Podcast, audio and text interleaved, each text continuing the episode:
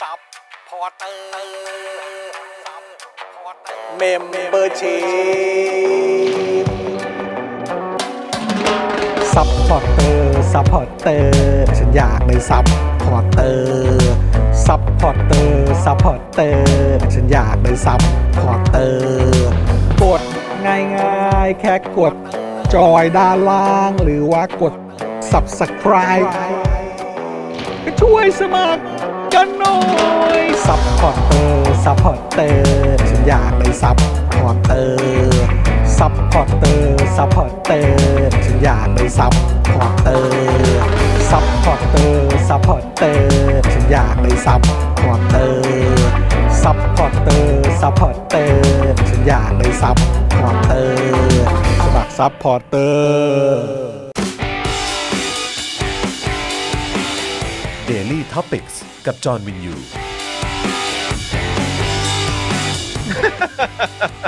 สวัสดีครับ คุณผู้ชมครับต้อนรับทุกท่านนะครับ เข้าสู่ Daily Topics นะครับนะฮะประจำวันที่ 8 สิงหาคม 2565 นะครับผมนะฮะอยู่กับผม จอห์นวินยูนะครับ จอห์นอีอีนะครับ จอห์นเอ่อหัวใจสีชมพูเออ จอนจอนสองเม็ด จอห์นสองเม็ด จอน จอนสองเม็ด จอห์นสองเม็ดเออ จอนสองเม็ดบอลแล้วไม่เสพนะ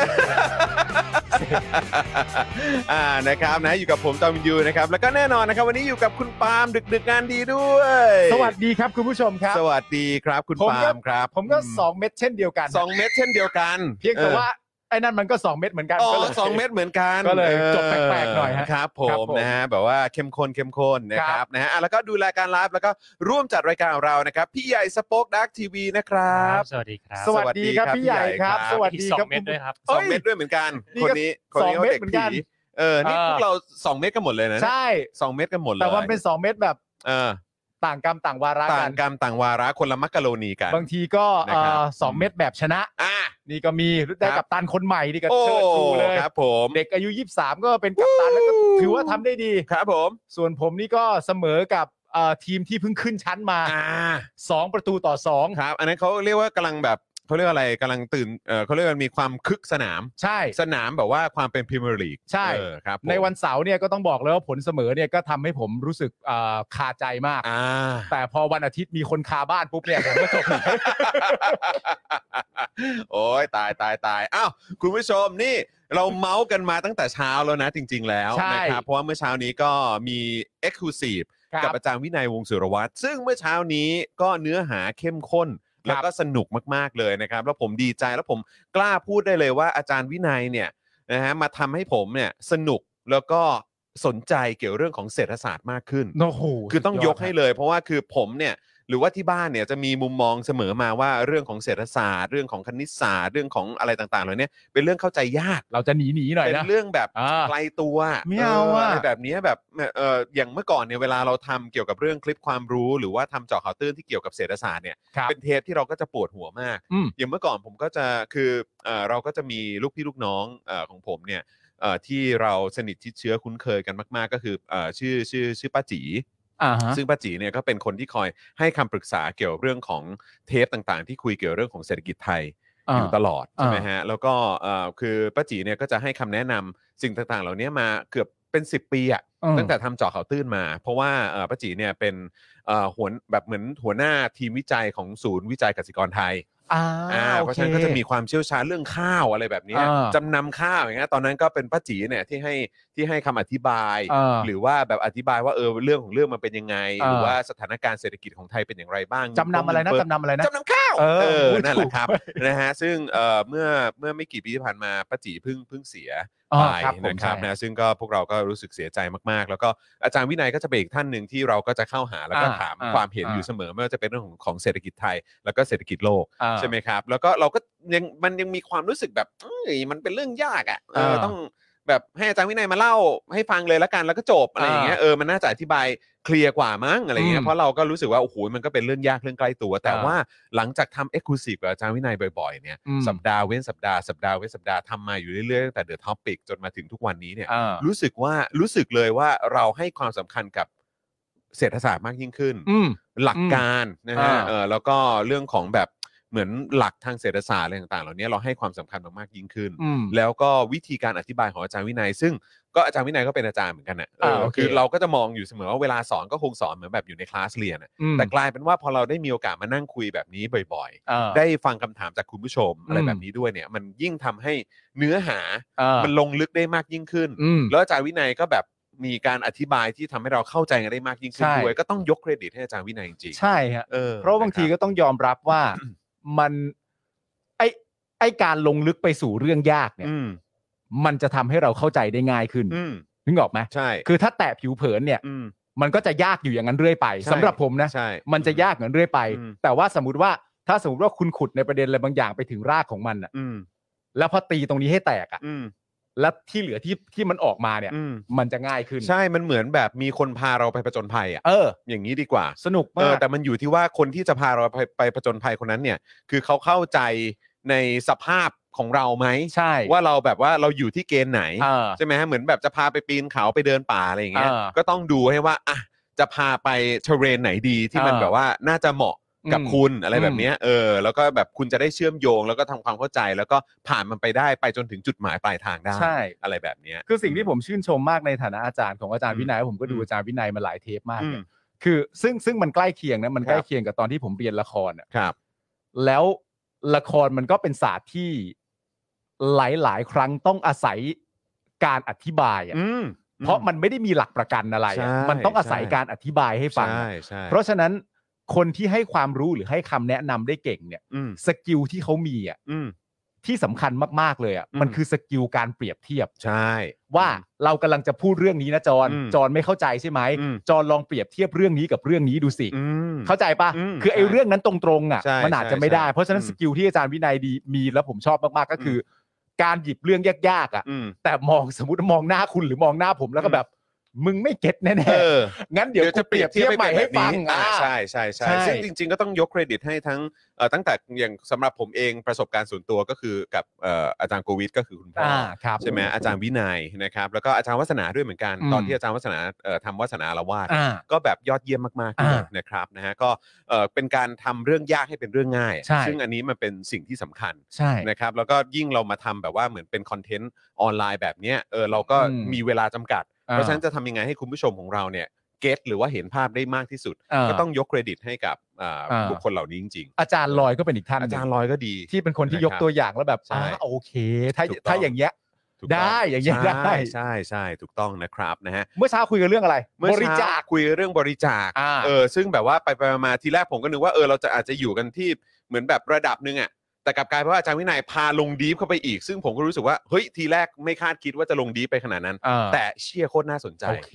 สนุกมากครับนะฮะใครสนใจลองไปดูกัน โอ้ยขอโทษครับนะฮะคุณภาวินบอกว่าพี่ๆช่วยเปิดคลับเฮาส์ด้วยครับ ขออภัยฮะ เปิดแล้วครับ เปิดแล้วฮะ โทษทีฮะ พอดี เปิด มัวแต่เมาส์นะครับ เฮ้ย แล้วเราต้องมาอวยพรวันเกิด ใช่ใช่ คุณ ใช่ ผู้ชมคุณผู้ฟังของเราด้วย เดี๋ยวเปิดคลับเฮาส์ก่อนแล้วเราจะได้ อ่ได้ได้ พูคุย ได้ กัน ได้ได้อ่าโอเคแป๊บหนึ่งนะครับ ขออภัยครับมัวแต่เมาส์นาน ครับผม นะครับ สอง จนแบบว่า ท่านนะฮะ วันนี้ เออ เท่าที่เราลิสต์มานะ แล้ คว รับ ก็เป็น ผม เป็นบุคคลที่เราคุ้นเคยด้วยนะ ใช่แล้ว เออนะครับผมนะฮะเดี๋ยวแป๊บหนึ่งนะปึ๊บปึ๊บปึ๊บปึ๊บโอเคอ่ะมาแล้วครับ เปิดเรียบร้อยแล้วนะครับ แต่ว่าเราจะไม่ถามอายุทั้งสองท่านหรอกนะครับ เพ ไม่ ราะว่า ถาม เอ่อในสมัยปัจจุบันนี้การถามอายุเนี่ยมันเสียมารยาทเราจะ เราจะถามเป็นปีเกิดก็แล้วกัน ครับผมถามปีเกิดแทน ถามปี ใช่ไหม เกิดแทนก็ แล้ว แล้วกั ก็ น ไปบวกลบเอาเองนะครับ ใช่ เอ ครับ อนะฮะอ่ะก็อ่ะเปิดคลับเฮาส์เรียบร้อยแล้วนะครับ ใครสนใจก็สามารถไปฟังแล้วก็ติดตามในคลับเฮาส์ได้ แต่ว่าแน่นอนเราอยากจะอวยพรวันเกิด ใช่ครับ ให้กับเอ่อท่านแรกของเรา ครับ สุภาพสตรีก่อนละกัน ครับ คุณ ผม DK Blue Mountain ใช่ครับผม อ่านะฮะ ขอให้คุณดีเคมีความ อืม สุขมากๆนะครั ครับ บ ผมแล้วก็ขอให้เอ่อในทุกๆวันตื่นมาแล้วมีกำลังใจในการประกอบอาชีพนะครับ ครับ แล้วก็สุขภาพร่างกายแข็งแรงในทุกๆวันเช่นเดียวกันนะครับ ครับผม เอ่อจิตใจแข็งแรงอารมณ์แข็งแกร่งนะครับ ครับผม ดีเคมูเทนครับมีความสุขมากๆนะครับเลิฟ ใช่ เลิฟนะค ค รั รั บบ ผม นะฮะคุณ DK นี่จริงๆ ผมว่านะผมน่าจะพูดได้นะว่าผมรู้จักคุณ DK มาจะเป็น 10 ปีแล้วมั้ง ถูก ใช่ไหมครับ เป็น 10 ปีแล้ว ครับ นะครับ แล้วก็ขอบคุณคุณดีเคที่แบบว่าคอยสนับสนุนนะครับเอ่อผมแล้วก็แบบว่าสป็อคดักทีวีเนี่ยมาอย่างต่อเนื่องมาอย่างยาวนานนะครับ ครับ คุณดีเคนี่เป็นเอ่อเป็นแฟนรายการที่น่ารักมาก ๆ เลยนะค ค รั รับ บ แล้วก็เอ่อที่มันคือไม่ใช่แค่แค่ใกล้ชิดกันในแง่ของรายการ หรือครับ ว่าเรื่องของการอยู่หน้าจอเท่านั้น อืม แต่ว่า หลังหลังใหม่อ่ะ ใช่ ก็มีโอกาสได้พูดคุยกัน ถูกๆ อยู่ ถูกๆ เรื่อยๆ ถู ด้วย กๆ เหมือนกันนะครับยังไงก็ขอบคุณคุณดีเคมากๆเลยนะครับแล้วก็ขอให้คุณดีเคมีความสุขมาก ครับ สุขภาพแข็งแรงนะครับนะฮะแล้วก็ไอ้พวกแบบเขาเรียกอะไรนะเอ่อไม่ว่าจะเป็นเรื่องเกี่ยวกับการบาดเจ็บร่างกงร่างกายอะไรต่างๆเหล่านี้ขอให้มันผ่านพ้นไปสักทีนะ ครับ ขอให้ต่อจากนี้เนี่ยแบบสุขภาพร่างกายแข็งแรงไม่เจอแบบว่าเรื่องป่วงๆมาให้หงุดหงิดใจเล่น ครับ นะครับนะขอให้มีความสุขมากๆนะครับนะฮะ แล้วเดี๋ยวคุณดีเคกับ อืม ผมเนี่ยผมคาดเดาว่า ผม อืม กับคุณดีเคเนี่ย อืม และคุณไทนี่เนี่ย อืม น่าจะเจอกันไปอีกยาวๆเลย อ่าใช่ แต่ผมไม่บอกหรอกว่าเพราะอะไร อันนั้นน่ะ แต่น่าเจอกันไปอีกยาวๆเล โอเค ย แต่ผมไม่บอกหรอกว่าเพราะอะไร ถือว่าเป็นเรื่องดีถือว่าเป็นเรื่อง เรื่อง ดี ดี นะครับนะ แฮปปี้เบิร์ดเดย์นะครับ แฮปปี้ อีก เบิร์ด ท่าน เดย์ หนึ่ง ครับ อีกท่านหนึ่งเนี่ย คุณ โอ้โห สราวุธนะครับ คุณสราวุธครับวันนี้ก็เป็นวันเกิดของคุณสราวุธเหมือนกัน ใช่แล้วครับ เออ คุณ นะ สราวุธบอกว่าปีนี้เป็นปีชงของผม อ้าวเหรอฮะ ไม่เป็นไรฮะ เดี๋ยวผมดื่มเองฮะ ชงมาเข้มๆ ชง ได้ มา เลย เข้มๆผมจัดการเองครับ เดี๋ยวเดี๋ยวปาล์มจัดให้หมดแก้วเลย ใช่ครับผม เออะ สุข ค สั รับ นต์วันเกิดนะครับ คุณ ค ส รับ ราวุ ผ ธ ม ครับ มีความ อืม สุขมากๆ เช่นเดียวกันนะครับ ครับ ร่ำรวยร่ำรวยคิดสิ่งใดขอให้ประสบความสำเร็จในทุก ๆ อย่างที่คิดที่นึกฝันนะครับ อืม แฮปปี้เบิร์ดเดย์มีความสุขมากๆนะครั ใช่ บ ครับผมนะฮะแล้วก็แม้ว่าจะมีเรื่องราวของปีชงเข้ามา อ่า นะครับ แต่ก็ขอให้มั่นใจนะครับว่าเฮ้ยยังไงมีคนที่คอยเป็นกำลังใจ ครับ นะครับอยู่ตรงนี้นะครับ แล้วก็ชุมชน Daily Topics นะครับก็จะคอยเป็นกำลังใจให้กับคุณสราวุธเหมือนกันนะครับ ครับ นะฮะ ผม อ่าคุณดีเคบอกว่าอาการบาดเจ็บหาย แต่ไม่หายสนิทยังเดินได้ค่ะขอบคุณนะคะเนี่ย โอเค ถึงบอกไงเออนะครับก็ขอให้หายหายแบบร้อยเปอร์เซ็นต์ไวๆแล้วกัน ไวๆ นะครับ นะครับ จะได้ใช้ชีวิตได้แบบเต็มที่ไง ครับ นะ ผ ครับ มคุณผู้ชมก็เข้ามา อืม แฮปปี้เบิร์ดเดย์คุณดีเคบูมอเทนกับคุณสราวุธกันได้นะครับเรา ได้เลย ชุมชนเดียวกันอยู่แล้วนะครับคุณผู้ชม ใ ครับ นะฮะสวัสดีคุณภูริพัฒน์คุณจูนเมคอัพด้วยนะครับ คุณจูนเมคอัพก็แวะมาเมื่อเช้านี้ ครับ นะครับนะฮะคุณ H8 ใช่ไหมบอกว่ากำลังดูสัมภาษณ์คุณปลื้มเลย โอ้ นะครับนะฮะสวัสดีคุณธีระด้วย สวัสดีป้าหมูด้วยนะครับนะฮะสวัสดีคุณซันช n ยนะครับ สวัสดีครับนะฮะเอ่อเอ่อขอดูด้านบนหน่อยได้ไหมครับพี่ใหญ่ครับ ช่วงช่วงต้นๆ รายการเลยคุณ FKFT คุณปรารถนา คุณเต้ไลน์คุณเจมส์คุณคอรีนนะครับคุณทัศนชัย คุณสไตรเกอร์นะครับ ครับ คุณธนนนท์คุณสิงห์ทองนะครับอ่าอ่ะโอเคนะครับ อาจจะยังทักทายไม่ครบแต่ว่าก็สวัสดีทุกท่านนะครับ สวัสดีอาจารย์เอกชัยด้วยนะครับ สวัสดี นะฮะ อาจารย์เอกชัยครับ สวัสดี อาจารย์เอกชัยให้ ครับ ข้อมูลอะไรมานะวันที่ 16กันเลย วันที่ 16ทำไมนะครับเมื่อ วัน กี้ สันติภาพไทยครับ อ่าวันสันติภาพไทย วันที่ อ๋อ 16 สิงหาคมคือวันสันติภาพไทยอ๋อโอเคครับขอบพระคุณอาจารย์ครับ ครับผมนะฮะสวัสดีคุณเอ่อคุณ Midnight Wolf นะครับ ครับ นะฮะเอ่อคุณสราวุธถามว่ามีข่าวคุณอาร์ตตั้งฮกกี่บ้างไหม เอ่อร้าน ข่าว กลับมาเปิดครับ ร้านกลับมาเปิดข่าวก็คือขายดีมาก ขายดี ะครับ มาก คน และ แน่นมาก อีกข่าวหนึ่งก็คือมีเสื้อมาสองลาย อ่ามีไลน์แบบออฟไลน์กับออนไลน์ ใช่ ไหมเออ นะครับ อ่ นะฮะที่สามารถไปติดตามแล้วก็ไปร่วมสนับสนุนตั้งฮกกี้กันได้นะครับ ครับผม นะฮะเออมีคนหลายคนชมว่าเสื้อผมสวย เสื้อสวยสิเพราะมันชนะมันก็สวยแหละ สีชมพูอ่ะ มัน ผม ฉัน ก็แบบว่า ตอนทีแรกก็เห็นเห็นในภาพนิ่งไง เออ เออ แต่แบบพอใส่จริงแล้ว โอ้โหยเฮียแบบว่าความรู้สึกของทีมชนะมันเป็นอย่างนี้นี่เอง โอ้ มันยอดเยี่ยมจ ริง ขอบคุณเอ่ออาริด้วยนะฮะ อ๋อขอบคุณเลยขอบ เอ คุณ อ เลย ขอบคุณนะฮะขอบคุณอาริด้วยนะครับผมใครสนใจไปดูเสื้อกันได้นะ เรื่องฟุตบอลนี่ผ เอ ม อ ก็แนะนำจริงๆว่า ฮะ ดูแต่ตาดีกว่าดูแต่ตาผมว่าไอการไอการดูแล้วเอามาแซวกันเนี่ยผมว่า มันเป็นวิถีที่แบบว่า เมื่อกี้เมื่อกี้ใครคาบ้านวะ เมื่อกี้ใครบอกว่าใครคาบ้าน น่าจะกูนะน่าจะกู มึงนั่นแหละอน่าจะ ย่ามา กูน่าจะกู เออ โอ้ย ตายแล้ว ไม่หรอกครับ เ คือผมเนี่ยเป็นคนที่รักฟุตบอลมากแล้ว ฮะฮะ เอ่อ ฮะ เวลาที่อะไรมันเกิดขึ้นแล้วเป็นมิติใหม่ของการฟุตบอลเนี่ยผมก็จะชอบ เออ เสมอ เออ เช่น มิติใหม่อย่างเช่นแบบเอ่ออาร์เซนอลเล่นเก่งอะไรเงี้ย อ่า ผม ครั ก็ บ ถือ ผม ว่าเป็นมิติใหม่ของวงการฟุตบอลก็ผมก็ถือว่ายอดเยี่ย ผม มว่าผมว่ามันคือลูปที่วนกลับมาแหละครับ โอ้โห เต้องเรียกอย่างนี้ นี่คุณจะมาไร้พ่ายเลยเหรอครับ คุณชนะนัดแรกนี่คุณจะหลูบวนกลับมาไร้พ่ายแล้วเหรอครับ ปาทริกเวียร่าได้ออกมาให้สัมภาษณ์หลัง ว่าอะ เก ไร ม ครับ พ่ายแพ้อาร์เซนอลนะครับ ว่าอะไร บก ครับ ผมเห็นทีม เออ นะฮะที่แบบว่าจะแบบเขาเรียกว่าอะไรอ่ะปีนี้แบบมี ครับ ลุ้นอะไร ครับ หลายอย่าง อันดับแรกคือลุ้นลุ้นท็อปโฟ อ่า อ่าคือเราเรายังไม่คิดไกล อ่า เออแต่ว่าก็มันก็อาจจะพาไปถึงจุดที่แบบลุ้นแชมป์ได้ ทำไมครับ อาจ ตัว จะยังไม่ใช่เร็วๆนี้ แต่ ฮะ ว่าอย่างน้อยก็เริ่มเห็นแวว เฮ้ย อ่าครับผม ก็ดีฮะ ก็ดีฮะพูดไม่ได้ครับเพราะเขาเปิดมาเขาซัดสองศูนย์เลยเราเราก็ต้องนิ่ง ๆ ไว้ก่อน โอ้ยป้าหมูไม่เอาไม่เศร้าดีครับ ไม่เศร้า ออ ไม่เศร้า นะครับนะฮะอุ้ยป้าหมูนี่เป็นสาวกเออเป็นเด็กผีเหมือนกับพี่ใหญ่นะ อ้าว เออนะครับ ไม่ เมาส์กันหลังไม้ได้นะครับ คุยกันหลังไมค์กับพี่ใหญ่ได้เลยครับ ใช่ใช่คุยเรื่องฟอร์มกันได้ ใช่ เออ ครับ อะไรแบบนี้ คุยกับผมก็ได้ครับเพราะว่าผม นะฮะ ผมไม่ผมก็ไม่ชอบแซวใครไม่ชอบแซวใคร ลั่นทวิตเตอร์เลยกู นะครับ ลั่นทวิตเตอร์เลย เออแล้วก็คุณผู้ชมก็ทักเข้ามาเกี่ยวเรื่องของสป็อคดักทอล์กเทปใหม่ของเรา อ่า นะครับนะซึ่งก็มีโอกาสได้คุยกับคุณปลื้มกันไป ครับผ เพิ่งอมอนไปวันนี้เลย ใช่แล้ว ออนไปประมาณกี่โมงอะพี่ใหญ่ช่วงบ่ายปะเหมือนช่วงบ่ายๆนะครับนะก็ต้องบอกเลยว่าแบบสดๆร้อนๆเลยแหละ ใช่ นะครับแล้วก็อันนี้เทปเดียวนะครับคุณผู้ชมยาวๆกันแบบชั่วโมงกว่าๆ หนึ่งชั่วโมงเต็ม เจ้มจนกันแบบสุ หรือชั่ ด วโมง ๆ หน่ นะ อยๆ ครับ อ่ะ คุณผู้ชมใครดูแล้วนะครับ ลองมาคอมเมนต์กันหน่อยได้ไหมครับลองมารีวิวเอ่อรีวิวแบบเอ่ออาจจะแบบไม่ไม่ไม่สปอยนะ อ่า เออลองรีวิวหน่อยว่าดูแล้วรู้สึกไงบ้าง ครับผม สนุกไหมชอบอะไรเป็นพิเศษเกี่ยวกับเทปนี้ อ่าน นะครับ ชอบแบบว่าคุณปลื้มในมุมไหนหรืออะไรยังไงก็ อ่า สามารถบอกได้นะค ใช่ รันี่คุณ FKFT บอกว่าคุณปลื้มสับมากอ่า เดี๋ยวเอางี้ดีกว่า ผ ครั ม บ กำหนดให้เลยนะครับ เราเราจะให้เวลากับคลิปนี้นะฮะ อืม สป็อคดักทอล์กที่สัมภาษณ์คุณปลื้มเนยฮะหนึ่ ค ง รับ ชั่วโมงหน่อยๆเนี่ยนะครับ อ่า เราจะให้เวลาคุณผู้ชมสักประมาณสักสองสามวัน สองสามวัน แล้วเดี๋ยวเราจะกลับมาคุยเรื่องนี้กัน มาถามอีกที มา ว่า ถาม คุณผู้ชม อีกที รู้สึกไงบ้าง รู้สึกยังไงแล้วก็เดี๋ยวมา เออ พูดคุยกันว่า ครับ ในประเด็นทั้งหมดที่เราสัมภาษณ์พูดคุยกันเนี่ย ครับ จริง ๆ แล้วอ่าสำหรับพวกเราที่สัมภาษณ์เนี่ย อืม มันมีอะไรซ่อนอยู่บ้าง อ่า เดี๋ยวได้ รั มา บ พูด ผ คุยกัน แต่ว่าเราไม่อยากสปอยนะตอนนี้นะครับผม ใช่นะครับ คุณดิฟชาโดบอกว่า โอ้โห อยากดูแบบอันคัดเลย ใช่ วันนั้นจริงๆ เราคุยกันก็เกือบ 3 ชั่วโมงนะ แต่มัสนอง เร็ว ชั่โง มากนะ กว่าๆใช่ แต่มัน คบ เร็ว ผม ากนะ นะ เกือบ 3 ชั่วโมง แต่ว่าเราก็แบบซอยมาแบบเจ้มจนมากๆ แล้วก็ ใช่ครับ ให้มันแน่นเอียดอยู่ในหนึ่งเทปเลยครับ ชั่วโมงกว่าๆนะครับ เพราะฉะนั้นถ้าคุณผู้ชมติดตามไปเนี่ย เทปเนี้ยมันก็จะเป็นเทปที่แบบเข้มข้น แทบจะทุกนาทีอ่ะ ครับ เออต้องต้องพูดอย่างนั้นเลยดีกว่า ครับ นะครับนะฮะก็ยังไงฝากติดตามกันด้วยนะครับ ใครดูแล้วก็อย่าลืมรีวิว อย่าลืมไปคอมเมนต์อย่าลืมไปกดไลค์กดแชร์กันด้วยนะครับ คุณปลื้มก็เพิ่งส่งข้อความมาเมื่อสักครู่นี้ อ่า บอกว่าได้ดูแล้วสนุกมาก โอ้ เลย โห นะครับแล้วเราก็ได้หยอดไปเรียบร้อยแล้วด้วยนะครับ ว่าอยากจะเชิญคุณปลื้มอีก ใช่ นะครับซึ่งคุณปลื้มก็บอกว่ายินดีมากๆด้วย ครับผม นะครับ ผมมีคุณ นะ ดิฟชาโดบอกว่าขอแบบอันคัดสามชั่วโมงเลยได้ไหม ใช่ไงก็เราถึงบอกไงว่าโอ้โหแบบว่าถ้า 3 ชั่วโมงนี่โอ้โห ครับ คือแบบ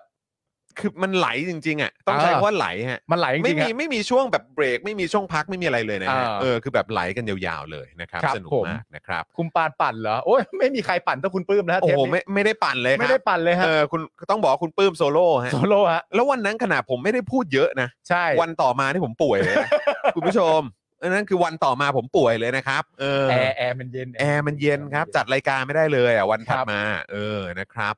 เออขอแบบใส่พิโรซี่ไปด้วยได้ไหมครับ คุณธีระถามมา ครับผม เพราะว่ามีเสียงพิโรซี่แทรกเข้ามาอยู่อยู่อยู่เรื่อยๆ ใช่ ซึ่งเราตั้งใจนะ เราตั้งใจอยากให้พิโรซี่เข้ามามีส่วนร่วม มัน ด้วย เป็นอย่างนั้นแหละครับ ใช่ใช่อืม นะฮะ ครับ โอเค นะฮะ นะครับผมคุณผู้ชมไปดูกันนะครับอีกสักประมาณ2อสวันเราจะกลับมาคุยเรื่องนี้กันนะ ถูก ค ต้อ รั ง บคุณ ครับ ผู้ช ผม มนะ ค ค รั รั บบ อ่ะก่อนเข้าเนื้อหารายการกันเนี่ยนะครับ เราก็ควรจะมาขอบพระคุณผู้สนับสนุนใจดีของเรากันก่อนดีกว่านะครับ แล้วก็ระหว่างนี้คุณผู้ชม คุณผู้ชมสามารถเติมพลังให้เราแบบรายวันได้นะครับ อันนี้อยากจะประชาสัมพันธ์ตั้งแต่ต้นชั่วโมงเลย ให้คุณผู้ชมได้ประชาสัมพันธ์เอ่อให้คุณผู้ชมได้เอ่อเติมพลังกันเข้ามานะครับนะฮะเอ่อผ่านทางบัญชีกสิกรไทยด้านล่างนี้นะครับปุ๊บนี่เลย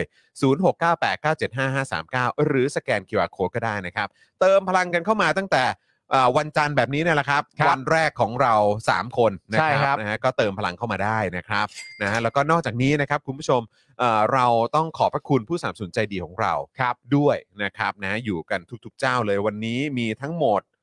11 เจ้าด้วยกัน ใช่แล้วครับ อ่านะครับผม เริ่มกันเลยนะครับ เจ้าแรกนะครับ คุณผู้ชมครับ โทมิเกียวซาครับเกียวซา80 ปีตำนานแห่งความอร่อยนะครับ เข้าไปดูรายละเอียดแล้วก็สั่งได้ที่ Facebook โทมิเกียวซาออฟฟิเชียลนะครับ หรือไม่ก็ไปกินที่ร้านกันได้นะครับ เริ่มต้นด้วยหน้าคลาสสิกก็ดีครับ หลังจากนั้นถูกใจรสไหนก็ขยับขยื่นไปได้นะครับ ไม่ว่าจะเป็นทาโกยากิหมาล่าหน้าชีสหรือว่าหน้าดับเบิลชีสนั่นเองนะครับ ได้ห คุณ ม ผู้ดชค เลยรับอร่อยมากหมูเป็นหมูจริง ๆ และน้ำซอสอร่อยมากครับคุณผู้ชมครับ อืครับผม ต่อกันที่ร้านตั้งฮกกี่บะหมี่กวางตุ้งครับ อร่อยทุกเมนูจริง ๆ ครับ สั่งได้ที่ Facebook ตั้งฮกกี่ตอนนี้กลับมาเปิดร้านแล้วคุณจรฮะ ครับผม เพราะว่าหลังจากปิดไป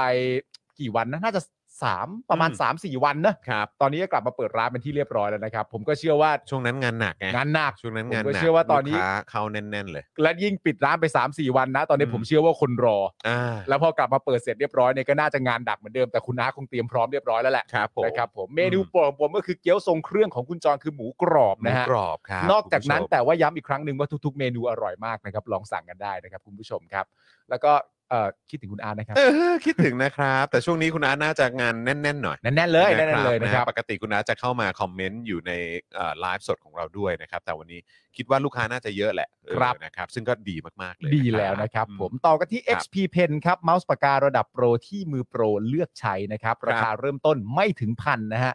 รายละเอียดดูได้ในเพจ XP Pen Thailand นะครับคุณผู้ชมฮะโอ้โห ของมันต้องมีจริงๆฮะ ต้องมี ยุคนี้สมัยนี้นะครับ ได้อุปกรณ์ดี ๆ ไปเป็นที่เรียบร้อยแล้วเนี่ย มันยังเสริมสร้างจินตนาการและพัฒนาความสามารถเราได้ด้วยนะ มัน อืม เจ๋งมาก ๆ ครับคุณผู้ชมฮะ มันเหมือนแบบเมื่อก่อนนะคุณผู้ชมใช่ไหมเขาก็แบบเวลาจะจุดไฟเขาต้องต้องใช้หินมากระเทาะกัน อ่า ใช่ไหม เอา ต่ ไม้มาคุยๆ วางไว้ เออต่อมามันก็เริ่มแบบว่าเป็นไม่ขีดมาแล้ว อ่า แล้วพอมาถึงช่วงใหม่ก็มีไฟแช็กละ อ่า ใช่ไหมครับ อันนี้ก็เหมือนกันเมื่อก่อนเราก็ขีดเขียนกันบน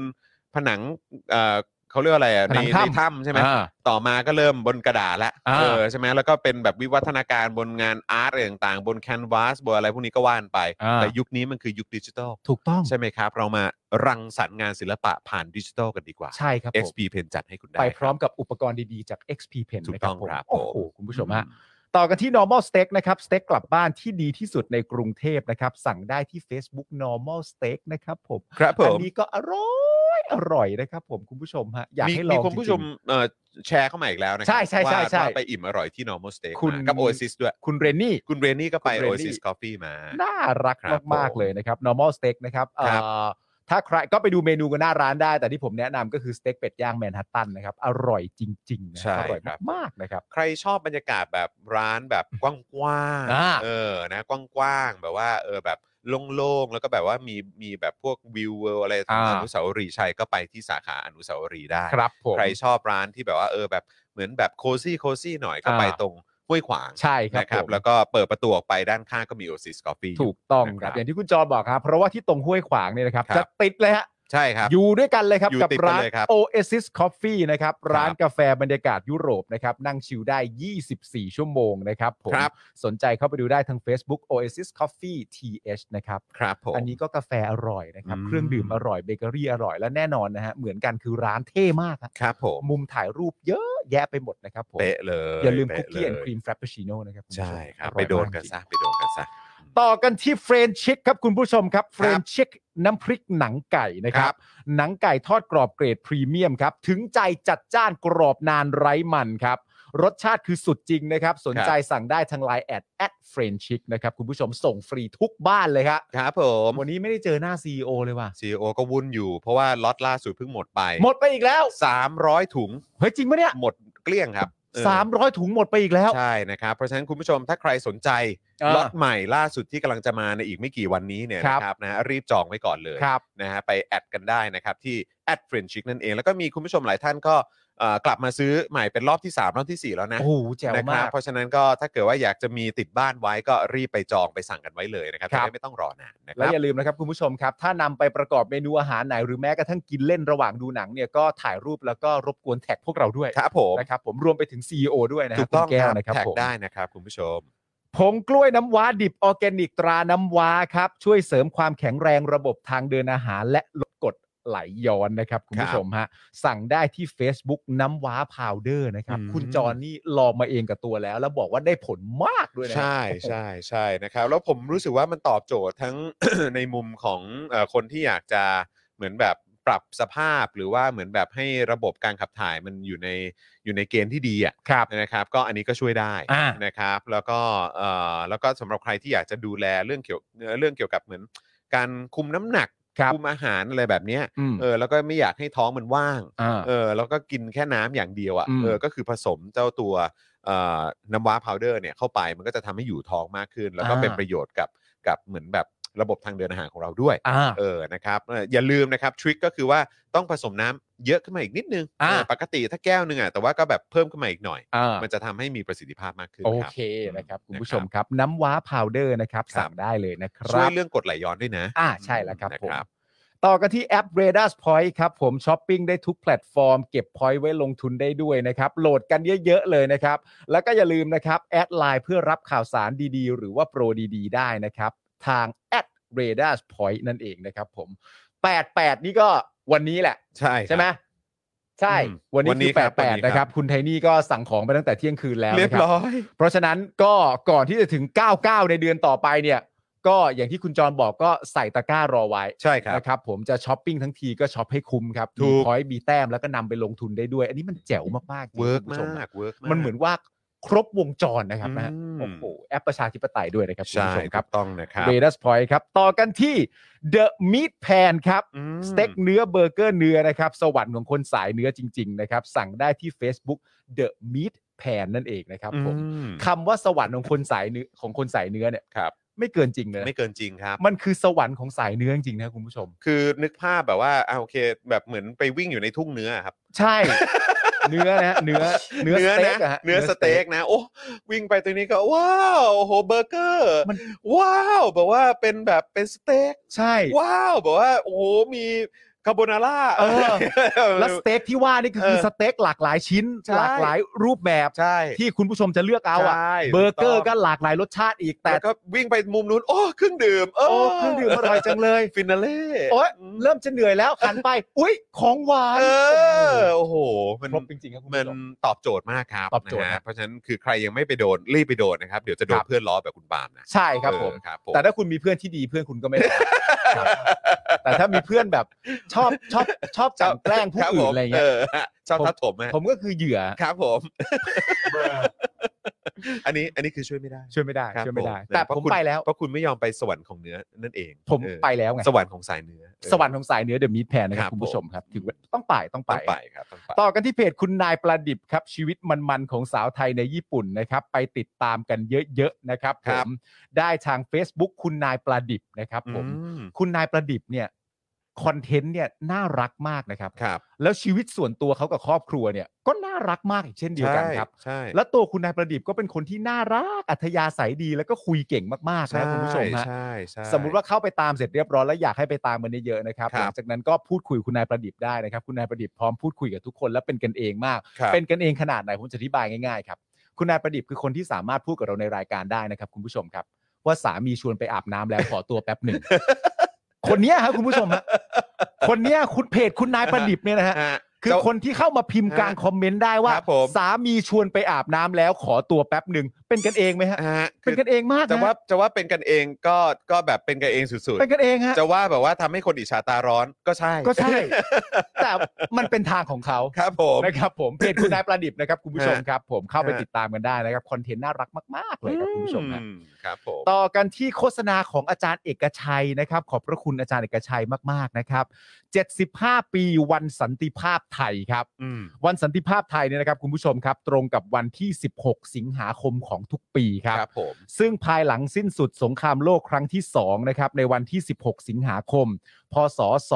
ศ 2488 นะครับ คุณปรีดีพนมยงค์ครับ หัวหน้าขบวนการเสรีไทย และผู้สำเร็จราชการแทนพระองค์ในรัชกาลที่ 8 นะครับ ได้ออกประกาศสันติภาพครับ อืม ให้การประกาศสงครามของไทยต่อสหรัฐ และบริเตนใหญ่เนี่ยนะครับ เป็นโมฆะ อืม เนื่องจากเป็นการกระทำอันขัดต่อเจตจำนงของประชาชน และขัดต่อรัฐธรรมนูญครับ ว้าว หลังจากนั้นมานะครับวันที่ 16 สิงหาคมก็เป็นวันสันติภาพไทยครับ โอ้โหนะครับ เพราะฉะนั้น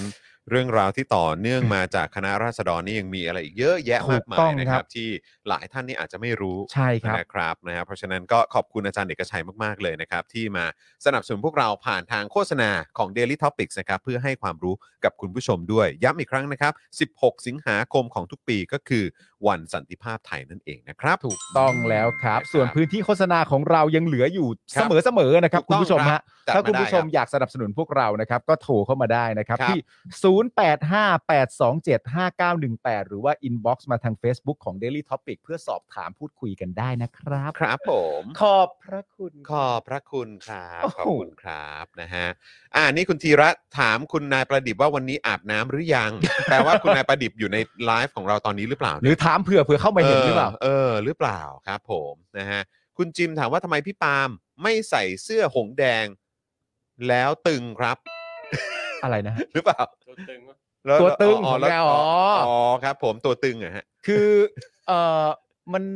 มันไม่ได้ชนะอะครับ เลยไม่ค่อยจะอยากจะใส่เท่าไหร่ เฮ้ยโห ปกติก็จะใส่แต่วันที่มัน ชนะอะไรอย่างเงี้ยฮะ เฮ้ยก็แต่จะว่าไปเขาก็ชนะนะ ชนะ ก็ชนะใจแฟนบอลไง ไม่นะไม่ ไม่ นะ ไม่เหรอไม่ ไม่เท่าห อะไรวะ ไม่เหรอเออ สิ่งเดียวที่กูคาดหวังได้แล้วกูเอาไปคุยนะ เวลา เออ ใครถามมาแบบว่า เออ แก๊งแมนยูมาถามแบบ เออ วันที่เขายังไม่ได้แข่งอะ เอ นะ อเออ เป็นยังไงบ้างนั่นนู่นนี่กูตอบอย่างเดียวนูเน็ตควายนูเน็ตควาย ผลบอลเป็นยังไงรู้สึกว่าจะเสมอกับน้องใหม่ เออ ก็ไม่แต่นูเน็ตควาย เออนูเนสควาย กู นี่ จำ สำคัญ ได้แต่ สุ นูเน็ตควาย อ้าวโอเค มา นะคุณผู้ชมนะครับอ่ะเดี๋ยววันนี้เราก็มีเรื่องราวมาคุยกันนะครับเอ่อใน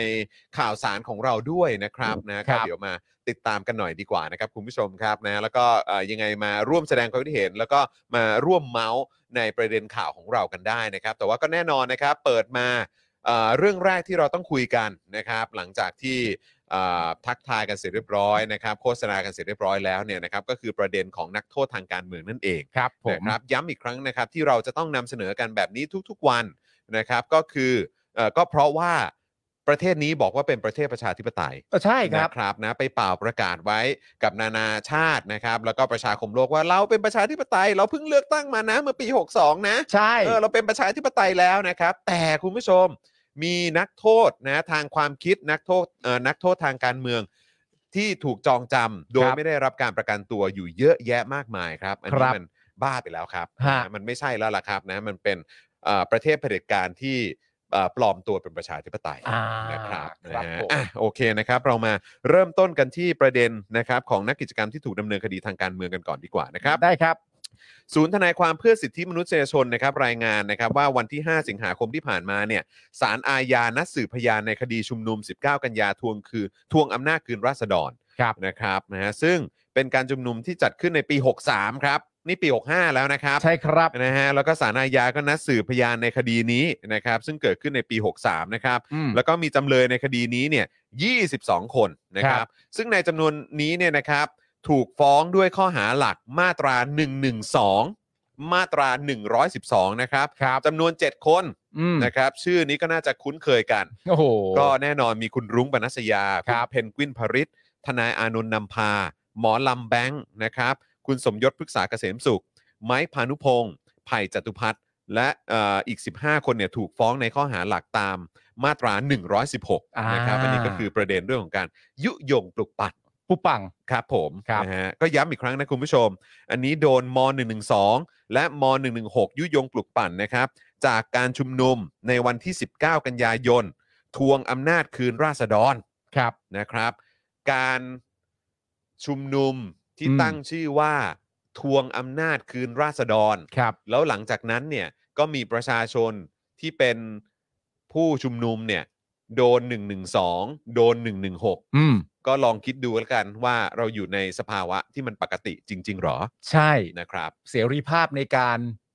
ชุมนุม อืม เสรีภาพในการส่งเสียง อืม เสรีภาพในการพูด ถ้าประชาชนต้องออกมาชุมนุมเพื่อทวงคืนอำนาจ เออ ให้กับราษฎรหรือประชาชนทุกๆ คนเนี่ย เออ มันก็น่าตั้งคำถามแล้วนะ ใช่ แล้วโดยเฉพาะในวันนั้นที่มีคนออกมาหลายหมื่น หรือว่าเป็นแสนคน เอ เนี่ย อ อันนั้นคือไม่ปกตินะครับ ใช่ อืม แล้วมันเป็นการทวงอำนาจเนี่ยมันเป็นการทวงอำนาจคืนให้กับประชาชน อืม ซึ่งการทวงอำนาจคืนให้กับประชาชนเนี่ย แน่นอนว่าเขาคาดหวังว่าประเทศเนี้ยมันควรจะต้องปกครองในระบอบประชาธิปไตย อืมที่อำนาจสูงสุดเป็นของ เป็นของประชาชน แต่เขาต้องทวงคืนอำนาจให้กับประชาชน นั่นก็แปลว่าเขาก็ต้องการจะทวงคืนประชาธิปไตยด้วย ใช่ คือ นะครับ ถ้าคนออกมาเป็นแสนเนี่ย เออ เพื่อมาออกมาเรียกร้อง ใช่ อำนาจหรือความเป็นประชาธิปไตยอ่ะ มัน ครับ ก็น่าจะบ่งบอกแล้วไหมว่าประเทศนี้ไม่ใช่ประชาธิปไตย ครับ แล้วก็ต่อเนื่องมาก็คือคนที่มาเป็นแกนนำชวนทุกๆ คนมาทวงอำนาจคืนกันเถอะ อืม เขาก็โดนม .112 แล้วก็ ใช่ โดนม .116 นะครับ ครับ ครับผมมันก็น่าจะบอกอะไรหลาย ๆ อย่างนะครับ ฮะ โดยคดีนี้นะครับสารกำหนดสืบพยานนะครับมาแล้วหลายครั้ง ตั้งแต่วันนัดแรกนะครับนะฮะในวันที่ 2 ธันวาคม 64 อืม นะครับ ผ่านมาอีกปีหนึ่งเนอะ ใช่ เออนะครับนะฮะก็เริ่มนัดแรกกันในเดือนธันวาคม ครับ แต่จนถึงปัจจุบันนะครับดำเนินการสืบพยานโจทย์ไปได้เพียงปากเดียวเท่านั้นครับ อ่า นะฮะตั้งแต่ 2 ธันวาคมนะปี 64 นะ อืม นะครับสืบพยานโจทย์ไปได้แค่ปากเดียวเท่านั้นก็คือพันตำรวจเอกวรศักดิ์พิสิทธบรรณกร ครับ รองผู้บังคับการกองกำกับการตำรวจนครบาลหนึ่ง เออ นะครับซึ่งในขณะเกิดเหตุเนี่ยเป็นผู้กำกับการสอนอชนะสงคราม นี่คือสืบ โอ้โห พยานฝั่ง โจทย์นะครับ จน คุณผู้ช เขา ม ได้เลื่อนยศเลื่อนตำแหน่งเนี่ย จากตอนที่เป็นผู้กำกับการสอนอชนะ เออ สงคราม ตอนนี้ได้มาเป็นรองผู้บังคับการกองกำกับการตำรวจนครบาลหนึ่งแล้วนะ เติบใหญ่ ครับ ก็คิดดูสิว่าเวลาผ่านไปอ่ะมันมีอะไรเกิดขึ้นบ้าง สื่อพยานได้หนึ่งปาก แล้วแล้วคนนี้เนี่ย ได้เลื่อนตำแหน่งแล้วอ่ะ เออ เออ สืบ ก็ พ คิด ยาน ดู จาก สิเวลามันผ่านไปแค่ไหน ไม่สืบพยานจากฝั่งโจทย์นะเว้ย อืมอืม ฝั่งโจทย์นะ ฟังโจทย์ครับ ได้หนึ่งปากอ่ะ อืม หู สุดยอดไหมล่ะครับ ยังไว้อ่ะ ไวจริงครับ ส่วนสาเหตุหลักของการเลื่อนคดีออกไปหลายครั้งเนี่ยนะครับ มาจากสาเหตุที่ศาลเนี่ยไม่ยอมออกหมายเรียกพยานเอกสารบางส่วน ที่ทนายความจำเลยนะครับ ทนายความฝั่งผู้ที่โดน ฟ้อง โดน แหละ ฟ้องเนี่ยนะครับนะฮะขอร้องขอเพื่อใช้ในการต่อสู้คดี อืม คือทนายความฝ่ายจำเลยเนี่ยเขาร้องขอเอกสารนะครับ แล้วก็พยานเนี่ยนะครับ เพื่อใช้ในการต่อสู้คดี ซึ่งมีดังต่อไปนี้ ครับ หนึ่งเอกสารเกี่ยวกับคดีที่กระทรวงการคลังเคยฟ้องร้องรัชกาลที่ 7 เพื่อเรียกคืนทรัพย์สินที่เห็นว่ามีการโอนทรัพย์สินส่วนพระมหากษัตริย์ ไปเป็นของส่วนพระองค์ โดยไม่มีอำนาจ โอ้ อันนี้ คบ ก็อาจจะ ผม เรียกว่าเป็นหลักฐานแบบแบบเอกสารทางประวัติศาสตร์ อ่า ด้วยนะ ที่ต้องใช้อ้างอิงในคดีนี้ อ่า นะครับเขาก็เรียกร้องเอกสารนี้ไปก็คือ เอกสารเกี่ยวกับคดี ที่กระทรวงการคลังเคยฟ้องร้องรัชกาลที่ 7 เพื่อเรียกคืนทรัพย์สินที่เห็นว่ามีการโอนทรัพย์สินส่วนพระมหากษัตริย์ ไปเป็นของส่วนพระองค์ โดยไม่มีอำนาจ ขอเอกสารนี้ไปอ่ะ ซึ่งผมเชื่อว่า เอกสารนี้มันมีความสำคัญกับ การต่อสู้คดี การต่อสู้คดีจริง ใช่ ๆ เพราะว่าก็มันมีการอ้างอิงเหตุการณ์ในประวัติศาสตร์ไง ใช่ไหมฮะเพราะฉะนั้นก็คือเขาก็ต้องมีหลักฐานมายืนยันว่าเหตุการณ์นี้มันเกิดขึ้นจริง ถูก ใช่ไหม ใช่ อืมนะครับ อันนี้ ใช่ คือ เลย เอกสารอันแรกนะ ใช่เลย เอกสารอันแรกนะครับ ยังไม่หมดครับ เออ สองครับ เอกสารการเดินทางของในหลวงรัชกาลที่ 10นะครับ เอกสารการเดินทางของในหลวงรัชกาลที่สิบเอ่อที่10นะครับ ที่ทรงเสด็จประทับที่ประเทศเยอรมนี อันนี้ก็ขอเอกสารนี้ด้วย ใช่ เพื่อนั่นแหละครับนำมาใช้ในการต่อสู้คดี ใช่เพราะเขาบอกว่าเออมันก็มีประเด็นที่ว่าเออเนี่ยที่พูดบนเวทีบอกว่าพระองค์ อ่า ท่านเนี่ยมีการเดินทางเนี่ยก็ ใช่ คือจะได้เป็นการยืนยันไงว่าพูดเรื่องจริง อ่า อะไรแบบนี้ เพราะอย่างนี้ครับมันมันมักจะมีคำพูดนี้ของศาลเวลาแจ้งมาเป็น1นึเนี่ย อืม ว่ามันมักจะมีคำพูดนี้ที่คุณผู้ชมน่าจะสังเกตได้ก็คือว่า มีความตั้งใจที่จะทำให้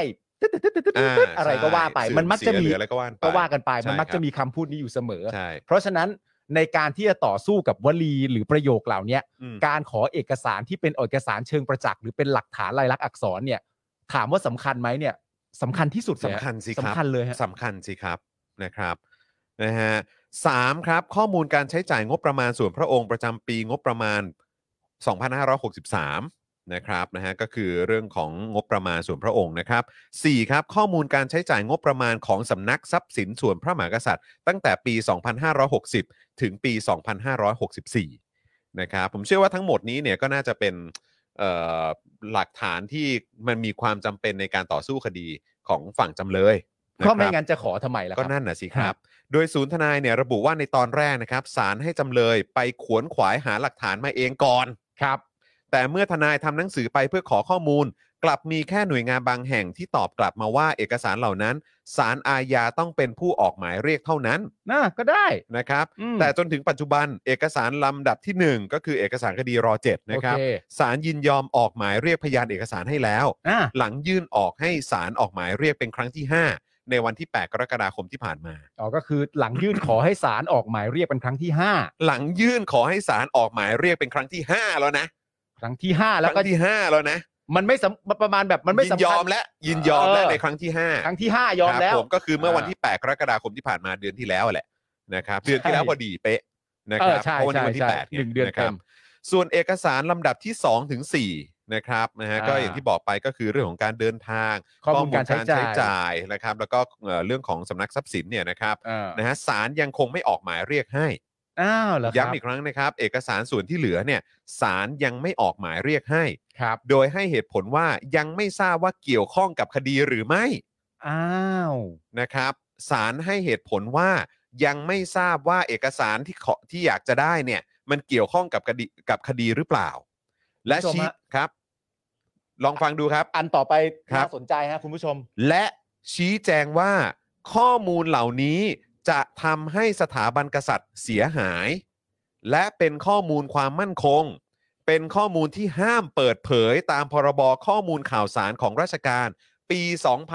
2560 ครับ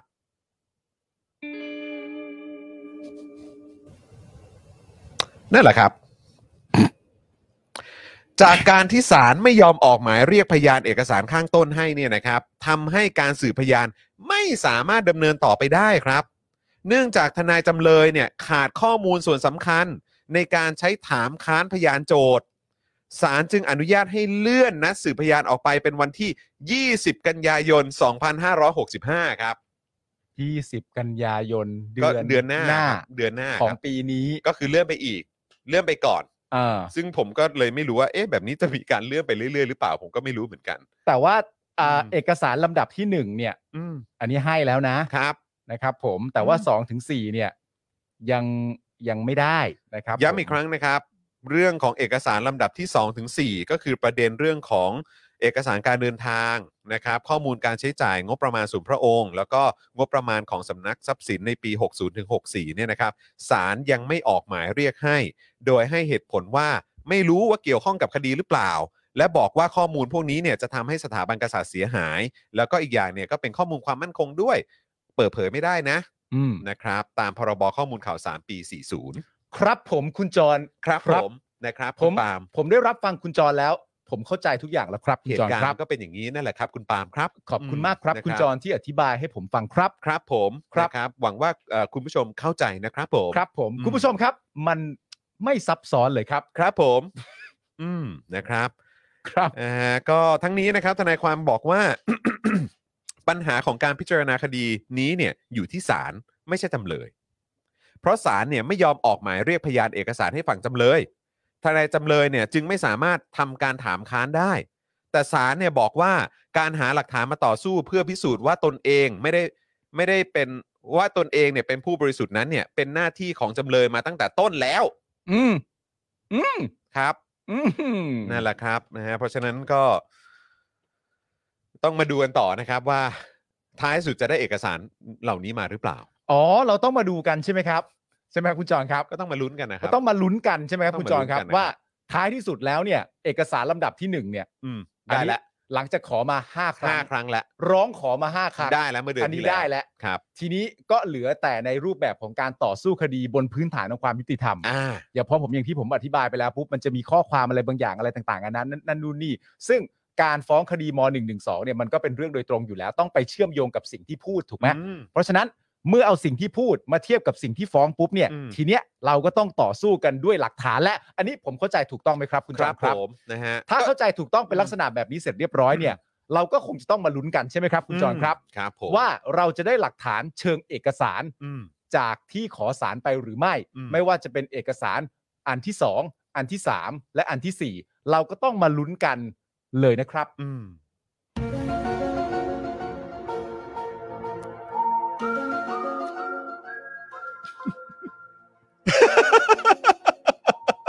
จะให้กูทำหน้าไงวะ ไอ้เหี้ยเข้าใจปะมันเหมือนแบบปาล์มปาล์มไปเที่ยวมาใช่ปะปาล์มปาล์มเดินทางมาใช่ไหม เอ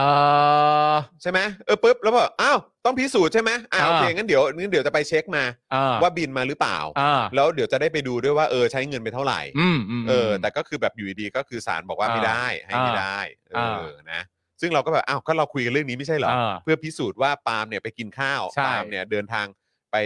ต่างประเทศหรืออะไรอย่างนี้หรือเปล่าอะไรแบบเนี้ยเออนะครับ ก็สมมติเราทำงานเป็นบริษัทเดียวกัน ครับ ชื่อบริษัทจอห์นปาล์ม อ่าครับ เนี่ย ผม แล้วคุณจอห์นก็มาบอกผมว่าปาล์มมึงเอาเงินตรงเนี้ยที่ได้จากการถ่ายรายการเดลี่เนี่ยของบริษัทเนี่ยมึงเอาไปเที่ยวใช่ไหม เออหรือว่ามึงใช้เดินทางอะไรหรือเปล่า ใช่ อืม กูก็เลยฟ้องมึง เออ อ่า อะไรแบบเนี้ย อ่า แต่ว่าก็ท้ายสุดก็คือมันก็ต้องมาดูเอกสารกันไง ใช่ ใช่ไหมแต่ว่าก็คือทางศาลบอกว่าจริง ๆ แล้วอ่ะคนที่คนที่โดนกล่าวหา อืม ก็ต้องไปขวนขวายหาเอกสารเหล่านี้มาเอง ใช่ จริงๆมันเป็นเรื่องของคุณอยู่แล้ว ใช่ เราก็แบบ โอเค ใช่คใช่รับผม ก็ ก็ก็ขวนขวายกัน เดี๋ยวก็ต้องลุ้นกันครับ ก็เดี๋ยวรอดูกันครับว่าเป็นอย่างไรนะครับ ครับ ขณะที่เมื่อวันที่ 6 สิงหาคมที่ผ่านมานะครับศาลไม่อนุญาตให้ประกันตัวไบรท์ชินวัตรนะครับในคดีม .112 จากกรณีเข้าร่วมปราศัยกิจกรรมเรียกร้องขอสิทธิ์ ขอคืนสิทธิ์การประกันตัวให้คุณบุ้งและคุณใบปอ ที่บริเวณหน้าศาลอาญากรุงเทพใต้เมื่อวันที่ 28 กรกฎาคมที่ผ่านมานะครับ แล้วก็ได้นำมาสู่การจับกลุ่มตัวไบรท์ในวันที่ 30 กรกฎาคม โดยสารเนี่ยให้เหตุผลไม่ให้ประกันตัวคุณไบรท์นะครับว่า เนื่องจากเป็นการกระทำที่ร้ายแรง ซึ่งเกิดขึ้นในวันเฉลิมพระชนมพรรษาเมื่อวันที่ 28 กรกฎาคม ซึ่งเป็นวันสำคัญของคนไทยทั้งชาติ จึงไม่ให้ประกันตัวครับทั้งนี้นะครับ แล้วครับ ศูนย์รายงานศูนย์ทนายเนี่ยรายงานว่าวันที่เกิดเหตุ พฤติการข้อกล่าวหาต่อไบรท์เป็นการปราศัยเพื่อเรียกร้องให้ปล่อยนักโทษทางการเมืองเท่านั้น ไม่ได้มีพฤติกรรมใด ไม่มีไม่ได้มีพฤติการใดต่อรูปพระบรมฉายาลักษณ์ที่หน้าศาลแต่อย่างใด อืม ทำให้ขณะที่วันนี้นะครับยังคงมีผู้ถูกคุมขังในเรือนจำจากการแสดงออกทางการเมือง หรือมีมูลเหตุ เกี่ยวกับการเมืองเนี่ยโดยไม่ได้รับการประกันตัวระหว่างต่อสู้คดีจำนวนอย่างน้อย 29 คนนะครับ ครับ นะฮะคุณคิมธีรวิทย์นะครับก็ยังคงประท้วงอยู่นะครับโดยทานอาหารวันละ 1 มื้อเท่านั้นครับ โอเคนะครับผม ไม่รู้ว่าอาการของน้องบุ้งแล้วก็น้องใบปอเป็นยังไงบ้าง ผมว่าก็คิดว่าน่าจะ ครับ ดีขึ้นตามลำดับ ก็ยังไงก็คงต้องดีขึ้นอยู่แล้วแหละ เออ นะครับนะฮะจากจากการที่ไม่ได้ไม่ได้ต้องอยู่ในเรือนจำอ่ะ อืม นะครับนะแต่ก็ยังย้ำอีกครั้งว่าเขาก็ไม่ควรจะต้องถูกคุมขังไว้ อืม เขาควรจะได้รับการประกันตัวตั้งแต่ต้นนะครั ใช่ครับ อืม ผมเพิ่งรีทวีตเอ่อของอาจารย์โกวิทไป ครับ ซึ่งอาจารย์โกวิทก็รีทวีตมาอีกทีหนึ่งนะครับ เรื่องเกี่ยวกับเอ่อเอาระบบสารของญี่ปุ่นมาใช้ อืม ในระบบลูกขุนอะไรต่างๆกันานาเนี่ย ครับ เข้าไปอ่านแล้วก็น่าสนใจมากนะ ของอาจารย์โควิดใช่ไหมฮะ ของอาจารย์โกวิท อืม แต่อาจารย์โกวิทรีทวีตมาอีกทีหนึ่งนะแต่ว่า อ่า ให้ข้อมูลเพิ่มเติมในการตอนแรกที่เปลี่ยนรูปแบบของสารอะไรต่างๆกันานะก็เอาระบบของญี่ปุ่นมาใช้ตั้งแต่แรกอยู่แล้ว อืม เพราะฉะนั้นถ้าถัดไปจะเปลี่ยนแปลงต่อไปอีกนั่นนู่นนี่เนี่ยก็เห็นควรว่าในความเป็นจริงแล้ว ก็เอาระบบจากญี่ปุ่นมาใช้เพิ่มเติมต่อจากที่เคยใช้มาแล้วก็ได้เช่นเดียวกัน อืมอ่านี่ไง นะฮะ ผมเจอแล้ว อ่า ก็คืออาจารย์โควิดเนี่ยเอ่อทวีตข้อความของคุณชำนาญจันเรือง อืม นะครับนะฮะซึ่งก็บอกว่าถึงเวลาแล้วล่ะครับที่ศาลจะต้องพิจารณาตัวเอง หาไม่แล้วหากผู้อื่น เช่น รัฐสภามาเป็นผู้พิจารณาแทน ดังตัวอย่างประเทศญี่ปุ่นที่เปลี่ยนระบบศาลไปใช้ระบบลูกขุนเป็นต้น อืม หรือประชาชนทนไม่ไหวลุกขึ้นมาเปลี่ยนเอง แล้วศาลจะมาร้องว่าถูกแทรกแซงไม่ได้ เพราะในเมื่อมีโอกาสแล้วไม่ทำเอง อ่าอันนี้ไม่ใช่อาจารย์โควิดนะ ใช่ อันนี้เป็นอาจารย์เออเป็นคุณทำนานจันเรือง อ่าน นะครับ เป็นคนเอ่อกล่าวไว้นะ ครั ค บ รับ ส่วนอาจารย์โควิดก็เลยพิมพ์เอ่อพิมพ์ต่อนะครับ บอกว่าสมัยแรกเริ่มการปฏิรูปกฎหมายของไทยในสมัยรัชกาลที่ 5 ไทยเราก็เคยเอากฎหมายญี่ปุ่นมาปรับใช้ อ่า ดังนั้นการที่จะเอาระบบลูกขุนของญี่ปุ่นมาปรับใช้ในประเทศไทยปัจจุบันเนี่ยจึงเป็นเรื่องที่น่าทำอย่างยิ่ง อ่าอ่าก็ interesting คุณผู้ชมเอ่อรู้สึกยังไงบ้างครับ อืมนะครับะ หรือคุณผู้ชม กด retweet ด้วย เอ่อพอใจในระบบสารท่าน อืม คือก็ท้ายสุดมันก็เป็นเรื่องของเวลาละครับ ครับ นะฮะเป็นเรื่องของเวลาจริง ๆ นะครับ ใช่ ว่า ครับ ท้ายที่สุดแล้วเนี่ยมันจะมีแบบไอ้ไอ้การเปลี่ยนแปลงมันจะมันจะมาในช่วงเวลาที่มันแบบ ก็ก็เขาเรียกว่าอะไรอะ ครับ สุกงอมแล้วจริงๆอ่ะ ใช่ฮะ อืม แต่ว่า ครับ การการดึงดันในลักษณะแบบนี้ต่อไปเรื่อยๆเนี่ยเอ่อมันก็เป็นเรื่องของการเร่งเวลาเหมือนกันนะผครับ มอืม นึกฮะถ้าจะดึงดันอะไรกันแบบนี้ไปเรื่อยๆมันก็จะเป็นตัวเร่งเวลาเหมือนกัน เพราะว่า ก็อย่างผลลัพธ์ที่เห็นนะคุณผู้ชม ครับผม อืมนะฮะคุณวันเฉลิมบอกว่ากังวลว่าลูกขุนจะเป็นคนที่ถูกเลือกมาแบบสวครับอื ผมว่าเรา แต่มัน ก็ มันจะต้องมีระบบ มันจะต้องมีวิธีนะอืม ถึงเวลาที่วันนั้น มันกลับกลายเป็นระบบเหล่านี้ได้เนี่ย มันคงจะมาพร้อมช่วงเวลาที่ประเทศมันเข้าที่เข้าทางอะ ถูกต้อง มันคงไม่ใช่ มันคงไม่ใช่ระบบพริกเกลือแจ่วอย่างที่พวกมันทำกันอยู่แล้ว ครับ นะ ผมนะฮะ นะครับ จิ้มจิ้มเอา จิ้มเอา จิ้มเอา นะ นะครับ ครับ ผม นะฮะอ่ะคุณผู้ชมครับนะฮะนั่นก็คือประเด็นแรกที่เราต้องมาเน้นย้ำกันทุกๆวันนะครับ ครับ เน้นย้ำกันทุกๆวันจริง ๆ นะครับอ่ะคราวนี้เดี๋ยวเราจะมากันที่ประเด็นนายก 8 ปีไหม เฮ้ย นายก 8 ปีไหมซึ่งวันนี้คุณผู้ชม เออ มีสื่อไปถามประยุทธ์นี่ มีสื่อไปถามประยุทธ์ ใจใจ เอ ใจใจ อนะครับ ซึ่งเราจะมี React มาให้ดูกันด้วย เดี๋ยวดูกันหน่อย ได้ข่าวว่าโอ้โหแบบเดินชิ่งอย่างไวเลย ใช่ เออ มันน่าจะมีซาวน์นี้นะซาวน์แบบว่าไอ้ซาวน์วิ่งหนีอะ โอ้โหยโชคดีนะไม่มีหางนะ เออ ถ้ามีหางนี่จุกตูดไปแล้วนะ จุกไปแล้วครับผมนะฮะแน่น ๆ ท้องเลยนะครับ อ่าไหน เห็นเห็นว่ามันคือตอนต้นคลิปใช่ไหม ใช่ใช่ อ่ะ ใช่ ขอขอขอเอ่อลองลองเปิดดูหน่อยได้ไหมฮะ ปุ๊บอ่ะพี่ใหญ่ขอขอเสียงนิดนึงนะอืม เสียงมันจะซ้อนกันนะครับ อ่าได้ได้ได้ได้อ่ะเดี๋ยวพี่ใหญ่สตาร์ทตั้งแต่ต้นได้เลยครับ ได้โอเค อะไรนะ ตั้งแต่ตอนนี้หลังเกณฑ์เขา ศาล แปด นะคะ ปี ท่านนายกรัฐมนตรีคะอะค่ะอะไรนะ เขาเป็นลูกสาวที่ยอมรับมือ ก็เป็นเรื่องของศาลตอบไปแล้ว ท่านนายกจะเดินตามรอยพลเอกเปรมนะคะในการที่จะหยุดอะค่ะเขาอยากให้ท่านนายกแบบพลเอกเปรมอะค่ะเยืนแต่ตรงทางเดินนะคะ ไปไหนไปไหนอ่ะโอเคไปไหนไม่แล้วผมชอบมากเลยนะช็อตแรกเหมือนทำเป็นไม่ได้ยินเว้ย เออ เออแต่รู้นะแหมเขาพูดเรื่องสารน่ะแล้วพอได้ยินเรื่องสารปุ๊บเออก็เป็นเรื่องของสารแล้วกันแว้าว อันนี้อันนี้อันนี้ทั้ง acting เนี่ย เออ เราสามารถพูดได้ว่า เออ เออพูดพูดอะไรเนี่ย เออ ไม่สำคัญเท่าพูดอย่างไร อ่า พูดอะไรอ่ะ ครับ ไม่สำคัญเท่าพูดอย่างไร เออเออ เมื่อสักครู่เนี่ยคือตัวอย่างที่คุณผู้ชมเห็นว่าคนคนหนึงพูดคำว่าอะไรนะออกมา อืม แต่ในความหมายแท้จริงคือชิบหายแล้ว เออหรือแบบ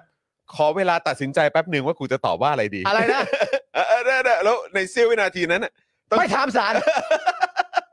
กูใช้วิธีการว่าก็เป็นเรื่องของสารแล้วกัน แม่งเอ้ยขนาดอะไรนะแล้ว มึงก็ยังต้องเดินหนีอีกเลยเนี่ยถ้าอะไรนะ มันก็ต้องมีอะไรสวยสดงดงามกว่านี้หรือเปล่า เออ ท่านคะเรื่องที่เขาคุยกันเรื่องนายก 8 ปีอะไรต่างๆกันนะ เออ อะไรนะ อะไรนะ เรื่องที่เขาคุยกันเรื่องนายก 8 ปีไม่ถามสาร ไม่ โอเค คุณเวชเจตถามทำไมไม่ตอบจำนำข้าว จำนำข้าว อะไรวะเ แต่ผมอธิบายคุณผู้ชมฟังอย่างนี้ฮะ ฮะ สมัยที่ผมเรียนมหาวิทยาลัยนะครับ ครับ มีเพื่อนผมอยู่คนหนึ่งฮะเป็นเพื่อนผู้ชายเนี่ยแหละ ครับ แก๊งเดียวกันเนี่ยครับ อืม แล้วไอ้เพื่อนผมคนนี้เนี่ย ทุกครั้งที่มันมาเข้าเรียนสายอ่ะ อืม มันมาเข้าห้องเรียนสายอ่ะ ครับ มันจะเดินเข้าห้องเรียนมาด้วยท่าทางที่หงุดหงิด ขุนเคือง ไม่พอใจเสมอ อืม ทุกครั้งที่มันเข้ามาสาย อืม มันจะเข้ามาด้วยหน้าเนี้ยหน้าเดิมๆอ่ะ หน้าหงุดหงิด หน้าหงุดหงิด อืม จนแบบไอ้แก๊งเพื่อนคนอื่นนี่คือแบบวันไหนรู้ว่ามันมาสายนี่แม่งจ้องประตูแล้วนะเดี๋ยวมึงเดี๋ยวมึงดูแม่งเข้ามา แม่งจะเข้ามาด้วยหน้านี้ อืม แล้วพอแม่งเข้ามาเสร็จเรียบร้อยเนี่ยแม่งก็เข้ามานั่ง อืม แล้วผ่านไปสองสามนาทีแม่งก็ล่าเริง เออ เป็นเรื่องปกติ เออ จนทุกคนสรุปได้ว่า มึงอะทำหน้าหงุดหงิด เพื่อให้คนไม่ทักมึงที่มึงมาสาย เออ ไม่เหมือนอารมณ์แบบคนกำลังขุ่นเคืองอยู่อะ เออ อย่าเพิ่งไปทักอะไรมันเลย เออ มันกำลังอารมณ์ไม่ดี อาจจะเจอเรื่องอะไรมา ใช่ เป็นเหตุให้ทำทำให้มาสาย ทำเงินหายรถ เออ ล้มกระเป๋าตังค์อะไร เออ ต่างๆ รถนาติด นาหรือเปล่า หรืออะไรแบบนี้ ทะเลาะกับเมียทะเลาะกับแม่อะไรหรือเปล่า เออ นั่นนู่นนี่ อื ไม่มี อืม คือเพื่อนผมคนนั้นอะตอแหล เออ ไม่มีอะไรเลย คือเพื่อนผมคนหน้าตอแหล คือ เออ ใช้หน้าตาที่ขุนมัวในการ เออ acting เข้ามาเนี่ย เพื่อให้ครูบาอาจารย์ไม่ถามและเอาผิดกับมันที่มันมาสาย เออ ทุกครั้งมันจะทำแบบนี้ เออ รู้จักประยุทธ์ไหมฮะ มันก็ทำ รู้ ให้ จั เรา ประยุทธ์ไหมฮะ นึกถึงเพื่อนคุณปาล์มคนนั้นนะนะ ใช่ครับแต่เพื่อนผมนี่ก็คือ นะเพ เพื่อ ราะ น ว่าถ้ามันเปิดประตูเข้ามาแล้วก็แบบสวัสดีครับอะไรอย่างเงี้ยเออเดินเข้ามาปุ๊บแล้ว เจ็บ ก็โดนแน่อาจารย์ก็จะถามว่าไปไหน ทำ มา ไมเธอมาสายเธอไม่เข้าใจนะ เดินเลทมา 15 นาทีแล้วนะอะไรแบบเนี้ยเออแต่นี่ถ้าเดินเข้ามา เออ ถ้าเดินเข้ามาแบบเปิดประตูแบบ แบบเหมือนนับคิวอย่างเงี้ย เออต้องเปิดต้องเปิดสมุดแบบต้องเปิดชีตแบบแร เออง ๆนะ เปิดชื่อโรงแรมแบบแล้วหันมาถามเพื่อน เออ หันมาถามเพื่อน แต่บังเอิญโทษคนถามเป็นคนที่มันถูกถามเป็นกูไง เออ หันมาถามเฮ้ยหน้าไหนวะ เออ กูหันหน้าพ่อไง ไม่ได้ไม่ได้ เพื่อนกันเราไม่ด่ากัน โอ้ ต้องแบบ ายละ ต้องแบบรุนแรง เออ มีคนถามว่าเพื่อนปาล์มชื่อเพื่อเพื่อชื่อประยุทธ์หรือเปล่า ไม่ใช่ฮะ ถ้าเพื่อนผมเป็นประยุทธ์ต้องตบได้นะเพื่อนกันต้องตบได้ นะครับ ผม แต่ก็นั่นแหละครับ เออ ผมเป็นสไตล์นี้ ครับ คือคุณผู้ชมฮะ อืม ผมตีความผมเป็นคนเดียวว่า หลาย ๆ ครั้งที่ประยุทธ์เดินหนีเนี่ย อืม มันไม่ได้เดินหนี เพราะรำคาญ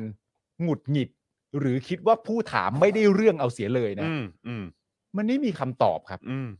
เหมือนที่เพื่อนผมไม่มีคำตอบให้กับความผิดว่าทำไมจึงมาเข้าเรียนสายอะ อืม โตแล้ว อืม เด็กมหาลัยแล้ว ต้อง ใช่ มีความรับผิดชอบแล้ว ครับ จบจากรุ่นนี้ไป 4 ปีคุณต้องประกอบอาชีพแล้ว อืม มันต้องรับผิดชอบเรื่องพวกนี้มันต้องรับผิดชอบกันได้ ใช่ แต่ไอ้เพื่อนคนนี้ไม่มีคำตอบก็จึงเน้นแอคขุนเคืองไว้ก่อน อืม ไอ้ไอ้เฮี้ยนี่ก็ไม่ ต่างกันนะ จ้าคือเขาดูออกกันหมดแล้ว เอออ มเขาดูออกกันหมดแล้ว พอแล้วพอแล้วพอแล้ว มนะครับ อ่าเรื่องนี้มัน ยังไงดีเราจะเข้าตรงไหนดีเนี่ย คือเรื่องนี้มันไม่ได้สลักซับซ้อนอะไร ครับ นะครับ ผ ผม มเรื่องนี้เนี่ยมันก็เป็นเรื่องเกี่ยวกับนายกอ่า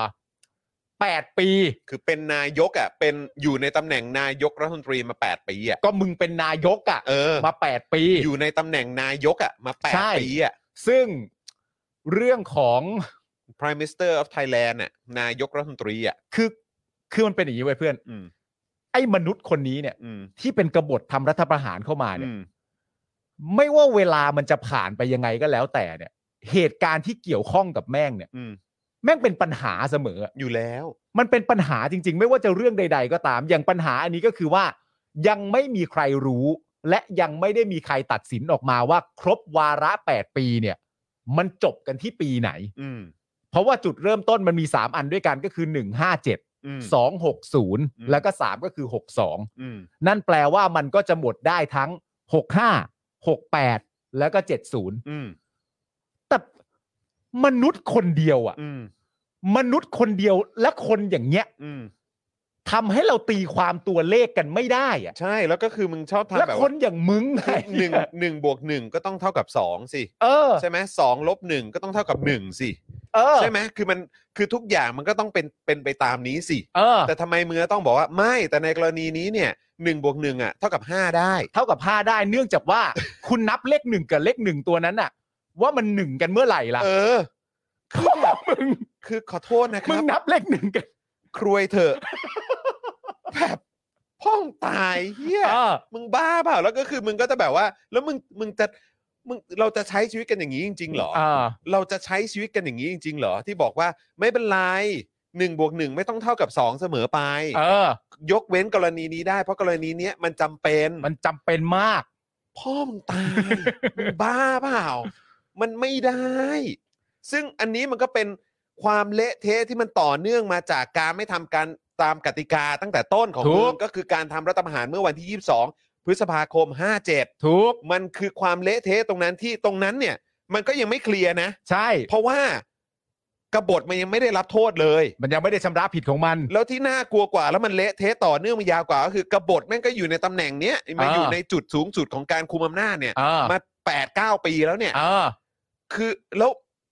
แทนที่ไอ้คนพวกนี้มันจะโดนจับตั้งแต่ต้น ติดคุกตั้งแต่ต้น รับโทษกันไปก็ว่ากันไปเนี่ย ไม่ อ่า มันยังมีอะไรที่มันต่อเนื่องมาอีกที่ว่าไอ้คนเนี้ยยึดอำนาจมา อืม ให้แบบยกโทษให้ตัวเอง อ่า ออกกฎหมายยกโทษให้ตัวเอง ยกส และ กร พร ร ร ม คพวก อืม ใช่ไหมแล้วก็หลังจากนั้นก็อยู่ในตำแหน่งต่อแล้วก็แบบทำนู่นทำนี่ต่อมีอำนาจพิเศษม .44 อะไรต่างๆแล้วนี่คือแม่งเละเทะแบบ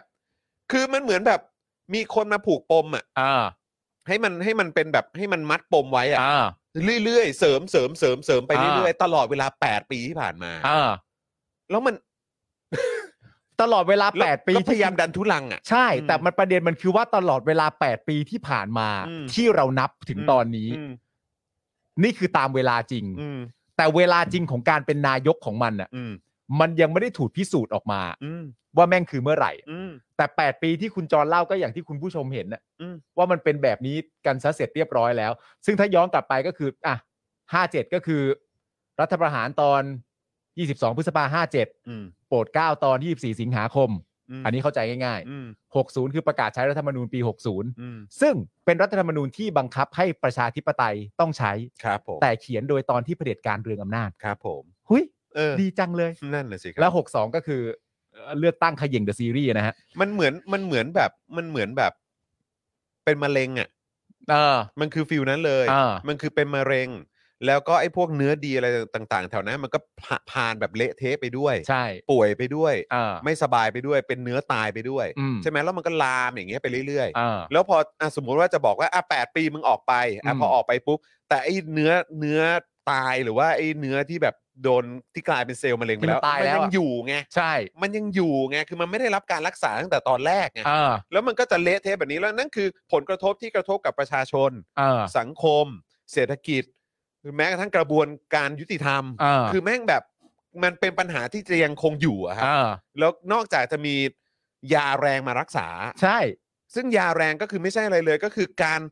ดำเนินการแบบภายใต้กระบวนการยุติธรรมที่โปร่งใส เออ ประชาชนตรวจสอบได้ อืม แล้วก็อำนาจสูงสุดต้องอยู่ที่ประชาชน อืม อันนั้นแหละมันจะเข้ามากวาดมาเคลียร์ปัญหาตรงนี้ได้ ก็ความถูกต้องมันอยู่ตรงนั้นนะฮะ ใช่ แล้วมึงจะ ให้มันผิดกันไปอีกนานแค่ไหนฮะ เละเทะจริงๆครับ อ่ะเรามาเริ่มต้นกันเพราะว่า อืม มีหลายคนพูดถึงประเด็นนี้นะครับ ครับ ในเรื่อง 8 ปีเนี่ยนะครับ ครับ คนแรกเนี่ยเราเริ่มต้นจากคุณหมอชลนานกันก่อนดีกว่าคุณจร โอเค คุณหมอชลนานหัวหน้าพักเพื่อไทยเนี่ยนะครับ เผยถึงสถานะนายก 8 ปีของประยุทธ์ว่าพักเพื่อไทยเนะครับ อืม แล้วก็พักร่วมฝ่ายค้านเนี่ยนะครับ ยื่นเรื่องให้สารรัฐธรรมนูญตีความ อืม ซึ่งจริง ๆ ก็ถามว่าประชาชนหลายคนก็ก็รอคนยื่นกันมานานแล้วแหละ อืม เพราะประชาชนหลายคนก็มีความรู้สึกว่ากูอดไม่ไหวที่จะได้รู้แล้วนะครับผม อืม แล้วก็เอ่อซึ่งคาดว่าจะไปยื่นในวันที่ 17 สิงหาคมนี้นะครับผม โดยคุณหมอชลนานนะครับ ระบุว่าขอให้ประยุทธ์พ้นจากตำแหน่งหน้าที่ และขอให้สารธรรมนูญมีคำสั่งให้ประยุทธ์หยุดปฏิบัติหน้าที่ไปก่อน อืม โดยให้มีนายกรักษาการมาทำหน้าที่แทน อืม ซึ่งในความเป็นจริง เรื่องการยื่นเนี่ยเอ่อก็มีหลายคนตั้งคำถามกับตัวคุณหมอชลนานเหมือนกัน แล้วก็ในแง่ของฝ่ายค้านทั้งหมดด้วยว่า ไม่รู้คุณรู้สึกหรือเปล่า แต่ว่า หลาย ๆ คนตีความว่า ประเด็นเรื่องการเหมือนรณรงค์ หรืออะไรต่างๆนานา หรือแม้กระทั่งการยื่นให้สารรัฐธรรมนูญตีความอะไรต่างๆนานานั้นนู่นนี่เนี่ย ในให้ประยุทธ์หมดตั้งแต่ปีเนี้ย24 สิงหาปีเนี้ยที่กำลังจะถึงเนี่ย อืม เขามีความรู้สึกกันว่ามันไม่ค่อยคึกคักเท่าไหร่ อืม ในการชูประเด็นนี้ขึ้นมา อ๋อเหรอฮะ มึงมึงรู้สึกไหมหรือมึงมีความรู้สึกว่าก็มันก็ข่าวมันก็มาเรื่อยๆนะ หรือไม่มีความรู้สึกว่าการเอาประยุทธ์ออกไปเนี่ย ในขั้นตอนที่เร็วสุดก็คืออันนี้ไม่งั้นมันต้องรอไปอีกสองขยักไม่รู้ขยักไหน มันควรจะคึกคักกว่านี้ไหม อืม แบบเฮ้ยเคียบิวบิวกันหน่อยดีวะเอาคนอย่างนี้ออกไปเชียวนะมึง ผมว่ามันก็เป็นประเด็นที่ที่ที่มีการพูดถึงกันอยู่เยอะ เออ แต่ก็แต่ก็ยังรู้สึกว่ามันก็ยังเข้มข้นได้มากกว่านี้ อ่า คือหมายความว่าในพาร์ทของสื่อกระแสหลักเนี่ยก็ต้องแบบขยี้กันมากกว่านี้หน่อย อ๋อสื่อกระแสหลัก ผมรู้สึกนะ โอเค นะ เข้า ครับ ใจ ซึ่งอันนี้คือเป็นเรื่องของของตำแหน่งนายกนะ ไม่ใช่เรื่องอื่นด้วยนะ ไม่ใช่นักโทษทางการเมืองไม่ใช่อะไรต่างๆหรือการชุมนุมด้วยนะ เออ อันนี้คือว่ากันในประเด็นแบบว่าอ่ะมีสารรัฐธรรมนูญมีเรื่องของอะไรต่าง ๆ เหล่านี้ นี่แม่งเรื่องข้อมูล ใช่ เออ เออก็ขยี้สิ เอาหน่อยเอาหน่อย คือยังไง เอาหน่อยเอาหน่อยเอาหน่อย คือเรื่องแค่นี้มันก็ยังจะไม่ขยี้ให้เป็นเรื่องใหญ่อีกเหรอ ใช่ เออ เรื่องอื่นไม่ยังทำได้ เออ ใช่ไหม เรื่องอื่นยังขยี้ไม่พักเลยนี่ เออ เรื่องแบบเรื่องอะไรก็เป็นเรื่องที่บางบางทีคนไม่จำเป็นต้องรู้อ่ะ เออ ก็ยังขยี้กันเลย แต่เนี่ยเรื่องนายกที่มีจุดเริ่มต้นมาจากการยึดอำนาจเนี่ย อืม จะสามารถสิ้นสุดหน้าที่ได้ในปีนี้หรือเปล่าในเดือนนี้หรือเปล่าเนี่ย อืม หรือจะไปอีกอีกอันหนึ่งหรืออีกอันหนึ่งเนี่ยมันเป็นเรื่องใหญ่มากนะครับ อืม ซึ่งอีกประเด็นหนึ่งก็คือประเด็นเรื่องการยื่นแต่ตัวคุณหมอชลนาผมดูเขาสัมภาษณ์ในรายการเขาก็บอกว่าเอ่อระยะเวลาในการเอ่อช่วงเวลาในการยื่นเนี่ย มันก็เป็นกลยุทธ์ที่สำคัญเหมือนกัน อืม อืม เพราะว่าถ้าเกิดว่าเรายื่นเร็วเนี่ย มันก็จะมีปัญหา อืม กับเวลาที่นักวิชาการต่างๆ เนี่ยออกมารณรงค์และออกมาให้ความรู้ว่ายังไงก็แล้วแต่ประยุทธ์ก็ควรจะสิ้นสุดใน 24 สิงหาปีนี้ อืม เท่านั้น อืม เพราะคุณตีความคำว่านายกกันยังไง อืม แต่ประเด็นก็คือว่าถ้าเกิดว่าคุณรีบยื่นอ่ะแล้วมันไปถึงมือสารรัฐธรรมนูญเสร็จเรียบร้อยแล้วเนี่ย ทุกครั้งที่คุณไปถามประยุทธ์เนี่ย ประยุทธ์มันจะปัดไปได้ อืม แล้วมันก็จะปัดด้วยคำหน้าหมันไส้คำเดิมว่าให้มันเป็นไปตามกระบวนการของกฎหมาย อืม เพราะว่าคุณก็ยื่นไปแล้ว อืม เพราะฉะนั้นไอ้ช่วงเวลาในการยื่นเนี่ยมันสำคัญเหมือนกันในการจี้ไอ้ตัวเนี้ย อืม ในการจี้ไอ้ตัวเนี้ยว่า มึงคายออกมา อืม มึงคายออกมาว่า ว่าตัวเองมึงคิดยังไงอ่ะ อืม เพราะมันเป็นคอนเทนต์และเป็นข้อมูลสำหรับคุณผู้ชมนะ แต่ณถึงปัจจุบันณตอนเนี้ย ไม่ว่าไอ้คนคนเนี้ยมันจะหน้าด้านขนาดไหนเนี่ย มันก็ยังไม่เคยหน้าด้านถึงขนาดที่มันจะบอกว่าตัวมันสมควรจะอยู่ไปถึงเมื่อไหร่ อืม อันเนี้ยไม่ก็ไม่เคยพูดออกมาจากปาก อืม มันเหมือนกัน อืม แล้วผมเชื่อว่าหลาย ๆ คนพยายามจะเค้นให้แบบเอาออกมาจากปาก พูด มึง สิ อะเอออ ม แต่ถ้าสมมติว่ารีบยื่นสารธรรมนูญเร็ว ๆ อ่ะประชาชนได้รู้มันก็ดี อืม แต่อย่างไรก็แล้วแต่มันก็จะทำให้ไอ้คนคนเนี้ยสามารถที่จะพูดไปได้ว่า มันพ้นกูมันพ้นกูมันพ้นกู อืม อะไรอย่างเงี้ยมัน อืม มันบางทีมันเป็นยุทธวิธีบาง ตามอย่าง ส เหมือ ไต นกัน ล์มันอยู่แล้ว นะฮะ นะครับนะฮะอ่ะแล้วก็จริง ๆ ก็มีในพาร์ทของประธานกกตด้วยนี่ ใช่ครับ นะฮะคุณอิทธิพรบุญประคองนะครับ บอก ครับ ว่า กรณีที่สีสวนจันยาไปยื่นคำร้องกับกกกตเนี่ย และผู้ตรวจการแผ่นดินเนี่ย เพื่อขอให้เสนอเรื่องพร้อมความเห็นต่อสารรัฐธรรมนูญ วินิจฉัยสถานะการดำรงตำแหน่งนายก 8 ปีของประยุทธ์เอ่อประธานกกตบอกว่าโดยหลักการเนี่ยเมื่อกกตได้รับเรื่องแล้ว จะมีการประมวลความเห็นเพื่อเสนอต่อที่ประชุมกกตว่ากรณีนี้มีเหตุสิ้นสุดลงของความเป็นนายกหรือไม่ อืม หากที่ประชุมเห็นว่ามีเหตุดังกล่าว จะจัดทำคำร้องยื่นต่อสารรัฐธรรมนูญต่อไป อย่างไรก็ตามจะมีสสเข้าชื่อ ร่วมกันเพื่อยื่นคำร้องประเด็นนี้ต่อสารรัฐธรรมนูญเช่นกันครับ อ่าใช่ นะครับ แม่สีสุวรรณเขาก็ทำงานนะเนี่ย อืม อืม นะนะครับ แล้วก็ยังมีในพาร์ทของเลขาธิการสำนักงานตรวจการแผ่นดินนะเอ่อผู้ตรวจการแผ่นดินนะครับนะฮะพันตำรวจโทเอ่ออะไรเนี่ย กี่กี่รบเหรอ กี่กี่ ไม่ไม่โอ้โหผมไม่แน่ใจว่าออกเสียงถูกหรือเปล่าอ่ะเอาเป็นว่าเป็นเลขาธิการละกัน เลขาธิการ นะครับ สำนักงาน ของสตง ผู้ตรวจอ่าใช่ครับ นะครับบอกว่าลำดับแรกนะครับ จะดูว่าผู้ตรวจการแผ่นดินมีอำนาจ รับเรื่องนี้ไว้พิจารณาหรือไม่อ๋อต้อง อ่า ดูอำนาจตัวเองก่อน ใช่ ต้องดูเนื้อหาสาระว่าขัดหรือแย้งต่อรัฐธรรมนูญหรือไม่ อ่า อืมโดยจำเป็นต้องดูข้อกฎหมายเป็นพิเศษนะครับ และหาข้อมูลด้วยความรอบคอบ น่า ละเอียดรอบคอบเลย เออมันทีท่วนนะเว้ย เมื่อตรวจสอบว่ามีอำนาจจะพิจารณาโดยเร็วนะครับ เนื่องจากเป็นประเด็นที่อยู่ในความสนใจของสังคม นะครับนะซึ่งก็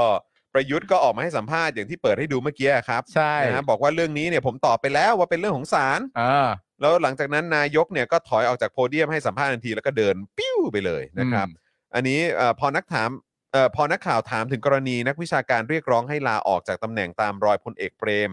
ตินสุรานนท์อดีตประธานองคมนตรีและรัฐบุรุษ แล้วก็อดีตนายกรัฐมนตรีด้วยเนี่ย รวมทั้งถามว่าได้มอบหมายให้สำนักงานคณะกรรมการกฤษฎีกาตีความไว้บ้างหรือไม่ ในเรื่องดังกล่าวประยุทธ์อันนี้ก็คือไม่ตอบนะครับ ไม่ แล้ว ตอบ ก็เดินปิ้วนะครับสายหัวแล้วก็เดินกลับเอ่อไปขึ้นห้องทำงานทันที ใช่ อืมนะค ก็ รับบ ายบายไป ซึ่งขึ้นไปทำงานหรือเปล่านั่นก็อีกเรื่องหนึง ใช่ครับ นะค ผ รับ ม นะซึ่งประยุทธ์เนี่ยได้รับการโปรดเกล้านะครับ แต่งตั้งให้เป็นนายก 2 ครั้ง ครับ ย้ำอีกครั้งนะครับ ประยุทธ์ได้รับการโปรดเกล้าแต่งตั้งเป็นนายก 2 ครั้ง อืม ครั้งแรกนะครับก็คือเมื่อ 24 สิงหาคม 2557 อ่า นะครับ แต่งตั้งให้เป็นนายก 2 ครั้ง ครั้งแรกเนี่ยนะครับ ได้รับโปรดเกล้าแต่งตั้งให้เป็นนายกเมื่อวันที่ 24 สิงหาคม 57 ครับ ตามรัฐธรรมนูญฉบับชั่วคราวปี 57 ภายหลังการก่อรัฐประหาร 22 พฤษภาคม 57 อืม นะฮะ สนช ซึ่งมาจากการแต่งตั้งของหัวหน้าคอสช ย้ำอีกครั้งสำนักเอ่อเอ่อเนี่ยนิติบัญญัติแห่งชาติเนี่ยนะครับ ครับ สภานิติบัญญัติแห่งชาติเนี่ยนะครับ ซึ่งมาจากการแต่งตั้งของประยุทธ์ ฮะ นะครับ ลงมติในวันที่ 21 สิงหาคม 57 ครับ เห็นชอบในการแต่งตั้งประยุทธ์เป็นนายก อืม เพราะฉะนั้นคือคนที่ตัวเองเลือกมาเนี่ย อ่า คนที่ตัวเองแต่งตั้งมาเนี่ย ใช่ ลงมติเห็นชอบกับการที่ให้ตัวเองเป็นนายก อ่า นะ ใช่ ครับนะฮะแล้วก็พอถึงวันที่ 24 สิงหาคมปี 57 เนี่ย อ่า ก็ได้รับการโปรดเกล้า อ่า แต่งตั้งให้เป็นนายก ใช่ อันนั้นคือครั้งแรก อ่า นะครับ เพราะฉะนั้นเนี่ยก็คือว่าคนที่ตัวเองจิ้มมา เออ นะครับเอ่อมารับรอง เออ ให้ตัวเองเนี่ยเป็นนายก เออ นะครับ ในวันที่ 21 สิงหา อืม 57 แล้วพอ 24 สิงหาคม 57 ก็ได้ อืม รับการโปรดเกล้า ใช่ แต่งตั้งให้เป็นนายก แล้วคุณผู้ชมอาจจะไม่เชื่อนะครับ อืม ว่าสนชเนี่ยนะฮะมติเนี่ย เรื่องประยุทธ์เป็นนายกเนี่ย มติเป็นเอกฉันท์นะครับ เอกฉันท์นะครับ 191 เสียงนะครับ ผม อืม คุณผู้ชมฮะ ครับ งดออกเสียง 3 เสียงครับ ก็เลยนำพาไปสู่การได้รับการโปรดเกล้า ใช่ครับ แต่งตั้งให้เป็นนายกในวันที่ 24 สิงหาคม 57 นั่นเอง ถูกต้องครับ นะครับ โอ้โห แล้วพอครั้งที่ 2 ครับเอ ฮะ อนะฮะ 9 มิยอ ครับ 62 ตามรัฐธรรมนูญ 60 อ่า ภายหลังการเลือกตั้งในวันที่ 24 มีนาคม 62 อ่า รัฐสภาก็ลงมติจำได้ใช่ไหมฮะ ที่ ใช่ มีคนนั้นคนนี้อยู่พักกล้าอยู่พักนั้นพักนี้พักแกนนำรัฐบาลอะไรต่าง อ่า ๆพักประชาธิปัตย์ อ่า พักภูมิใจไทย อืม หรือแม้กระทั้งสว อ่า ก็ออกมาพูดชื่อของประยุทธ์ อ่า ใช่ไหมครับนะฮะให้เป็นนายกใช่ไหม ที่เขาส่งเสียงมาเลยอ่ะ ครับผมนะฮะก็เขาก็ลงมติเห็นชอบในการแต่งตั้งประยุทธ์ซึ่งเป็นแคนดิเดตนายกของพรรคพลังประชารัฐเป็นนายก อืม ด้วยคะแนนเสียง 500 ต่อ อ่าน 244นะครับงดออกเสียง 3 เสียงด้วยกัน ใช่ นะครับ อันนี้เราเห็นหลายพักเลยนะ ใช่ เราเห็นหลายพักหลายคนเลยอ่ะ เราจำหน้าได้ว่า เขาซึ่งแต่ละคนก็เขาบอกว่าเขามีเหตุผลของเขา เขามีเหตุผลของเขา เขามีเหตุผลของเขา เหตุผลอาจจะไม่ตรงกับตอนหาเสียง แต่ อืม เขาก็มีเหตุผลของเขา มันมีความจำเป็น เหตุผลอาจจะไม่ตรงกับตอนหาเสียงที่สัญญาทางด้านทัศนคติแนวคิดกับประชาชนเอาไว้ อ่า ว่าจะร่วมมือกับฝั่งไหน อืม และรังเกียจและเหมือนจะไม่เอากับฝั่งไหน อืม และคิดว่าฝั่งไหนคือตัวปัญหา เห็นดีเห็นงามกับประชาธิปไตย ประชาธิปไตย อืม ไม่เอาเผด็จการแน่ เออ ๆ อะไรต่างๆ นานามากมาย หลาย ๆ คนพูดอย่างนี้ อืม ไปสัมภาษณ์ไปดีเบตไหนก็ประกาศชัดเจน หลายพักหลายคนเป็น ครับ สุดท้ายแล้วเนี่ยเขาก็มีเหตุผลของเขาครับ อืม ที่เขาจะไม่เคารพตามที่ตัวเองพูด ครับผม ตามที่ได้สัญญากับประชาชนไว้ เพื่อจะได้เอาคะแนนเสียงจากประชาชน ครับ เขามีเหตุผลของเขาฮะ ครับผม ใช่ครับคุณ นั่น ผู้ชม แหละ ฮะ ครับ นั่นแหละฮะ ฮ เราก็จำหน้ากันได้ ใช่ แต่ก็ยังอยากจะย้ำอีกครั้งนะครับว่าเมื่อวันที่ 24 สิงหาคม 2557 นะครับนะฮะประยุทธ์เนี่ยได้รับการโปรดเกล้าแต่งตั้งนะครับนะฮะให้ให้เป็นนะครับให้เป็น นายกนั่นเอง ก็สองครั้งด้วยกันนะเนอะ นะครับ ที่ได้รับการโปรดเกล้า อีกครั้งหนึ่งก็คือหลังการเลือกตั้งปี 62นะ นะ ค ค รั รับ บสองขย่งเดอะซีรีส์เนี่ยนะฮะ ใช่ ใช่ นะ ก็ ครับ เป็นการเอ่อโปรดเกล้านะครับถึงสอ ค ง รับ ครั้งด้วยกัน ครับผม นะครับผม นะฮะก็แชร์ให้ฟังครับ ใช่ ครั้งแรกนี่คือ 24 สิงหาคม 24 สิงหาคมนี่ อืม หลังจากการทำรัฐประหารนะครับ ตอนเดือนพฤษภาคมนะ ตอนเดือนพฤษภาคม อ๋อ แล้วก็อ่ะจบที่ได้รับการโปรดโปรดเกล้านั่นคือครั้งแรกนะครับ ครับ ค ผ รับ ม ใช่ครับ นะฮะอ่ะแต่ว่ามีเรื่องโพลเข้ามาด้วยนี่ เอ้ยเรื่องโพลนี่น่าสน ผ ใจ มว่า นะ เรื่องโพลเนี่ยมันน่าสนใจจริง โพลมันมันเป็นเรื่องของตัวเลขคุณผู้ชม ๆ นั่นเดีย เราเพิ่งคุยเรื่องตัวเลขเศรษฐศาสตร์กันไป นั่นน่ะดีฮะ เอา เออตอนช่วงเช้าอะเนอะ เอ เอ อ อนะครับ ครับ นะแต่ว่าวันนี้เนี่ยก็มีโพลนะครับ คือล่าสุดเนี่ยมีนิด้าโพล ครับ นิด้าโพลนะ นิดา นะฮะเผยผลสำรวจประชาชน 1,312 คนครับ ครับ นี่เป็นตัวเลขที่แบบว่า อ่า ในโลกความจริงอะนะ อ่า เออในโลกความจริงเขาว่ามันเป็นในโลกแห่งความจริง อ่า นะครับนะฮะเอ่อเผยผลสำรวจประชาชน 1,312 คนในหัวข้อ 8 ปีนายกรัฐมนตรีกับอนาคตทางการเมืองของ 3ปอ อ่า ซึ่งพบว่าส่วนใหญ่นะครับ 64.25%ของ 1,300 กว่าคนเนี่ยนะครับ อยากเห็นประยุทธ์ประกาศพ้นตำแหน่งในวันที่ 24 สิงหาคมนี้ ครับ นะครับ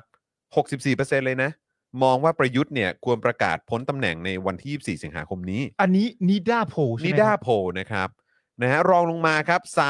32.93%ระบุว่าประยุทธ์ควรรอให้สารรัฐธรรมนูญตัดสินก่อน เออ และ 2.82%นะครับระบุว่าไม่ทราบและไม่สนใจ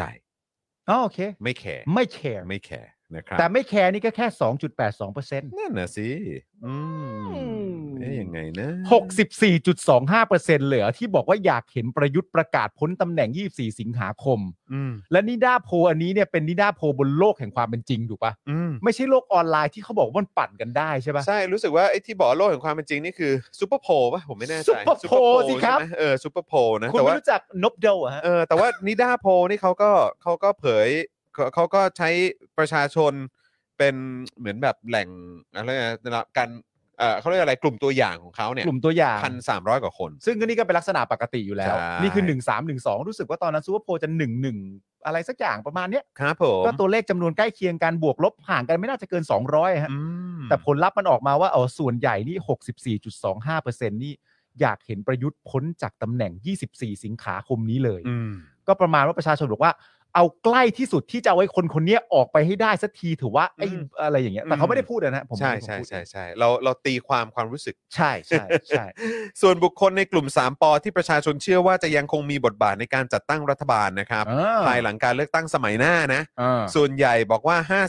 55.18%เนี่ย บอกว่าเชื่อว่าทั้ง 3ปอจะไม่มีบทบาททางการเมืองในการจัดตั้งรัฐบาล โอ้โห เหรรับ คือประมาณว่า 3ปอนี่จะหมดหมดแบบหมดเรื่องของเขาเรียกว่าอะไรอ่ะ บทบาททางการเมืองเหรอ ไม่หรือคุณตีความว่าเขาแตกกัน อืม หรือเปล่า ยังไง เขาไม่รักกันแล้ว ยังไง ก็คงจะทยอยหมดบทบาทกันไป นั่นน่ะสิ ทั้งสามคน ทั้งสามคนเลยเหรอ โอ้ อืม ยแจ๋วเลย รองลงมาเนี่ย27.36%เนี่ยบอกว่าประวิทย์นะครับ จะมี จะมีส่วน บทบาทในการจัดตั้งรัฐบาล อ่า แล้วก็อีก 24.77%บอกว่าน่าจะเป็นประยุทธ์ที่มีบทบาทในการจัดตั้งรัฐบาล อ่า 19.44%บอกว่าอนุพงศ์ อ่า เออนะครับ แล้วก็อีก 5.18%เนี่ยบอกว่าไม่ทราบแล้วก็ไม่สนใจ ดอนแคร์ don't care นะครับ เฮ้ย แต่จริง ๆ ประเด็นนี้นี่คือ อ๋อ จะไม่มีบทบาททางการเมือง อืม โอเค ประวิตรอ๋อโอเค เข้าใจ เข้าใจ เข้าใจ ซึ่งมันมันก็มาต่อกับอีกอันหนึ่งที่ผลสำรวจในหัวข้อบุคคลในกลุ่ม 3ปอที่ประชาชนต้องการให้มีบทบาทในการจัดตั้งรัฐบาลภายหลังนะครับ ใช่ไหม ภายหลังการเลือกตั้งสมัยหน้า ภายหลังการเลือกตั้งสมัยหน้า อ่า เออ เดี๋ยวกันนะ มันมันก็ดู อ๋อเขาบอกว่า 80.03%บอกว่าไม่ต้องการให้ทั้ง 3ปอมีบทบาททางการเมืองในการจัดตั้งรัฐบาล ภายหลังการเลือกตั้งสมัยหน้าครับ คือเหมือนเป็นแบบเป็นคำถามซ้ำสองครั้งเนอะ ใช่ ย้ำสองด อก เออ เออ ก็คือว่า คิดว่าใครจะมีบทบาท เออ ในสมัยหน้าในการในการจัดตั้งรัฐบาลสมัยหน้า ประชาชนส่วนใหญ่ไอ้หนึ่งพันสามร้อยกว่าคนเนี่ย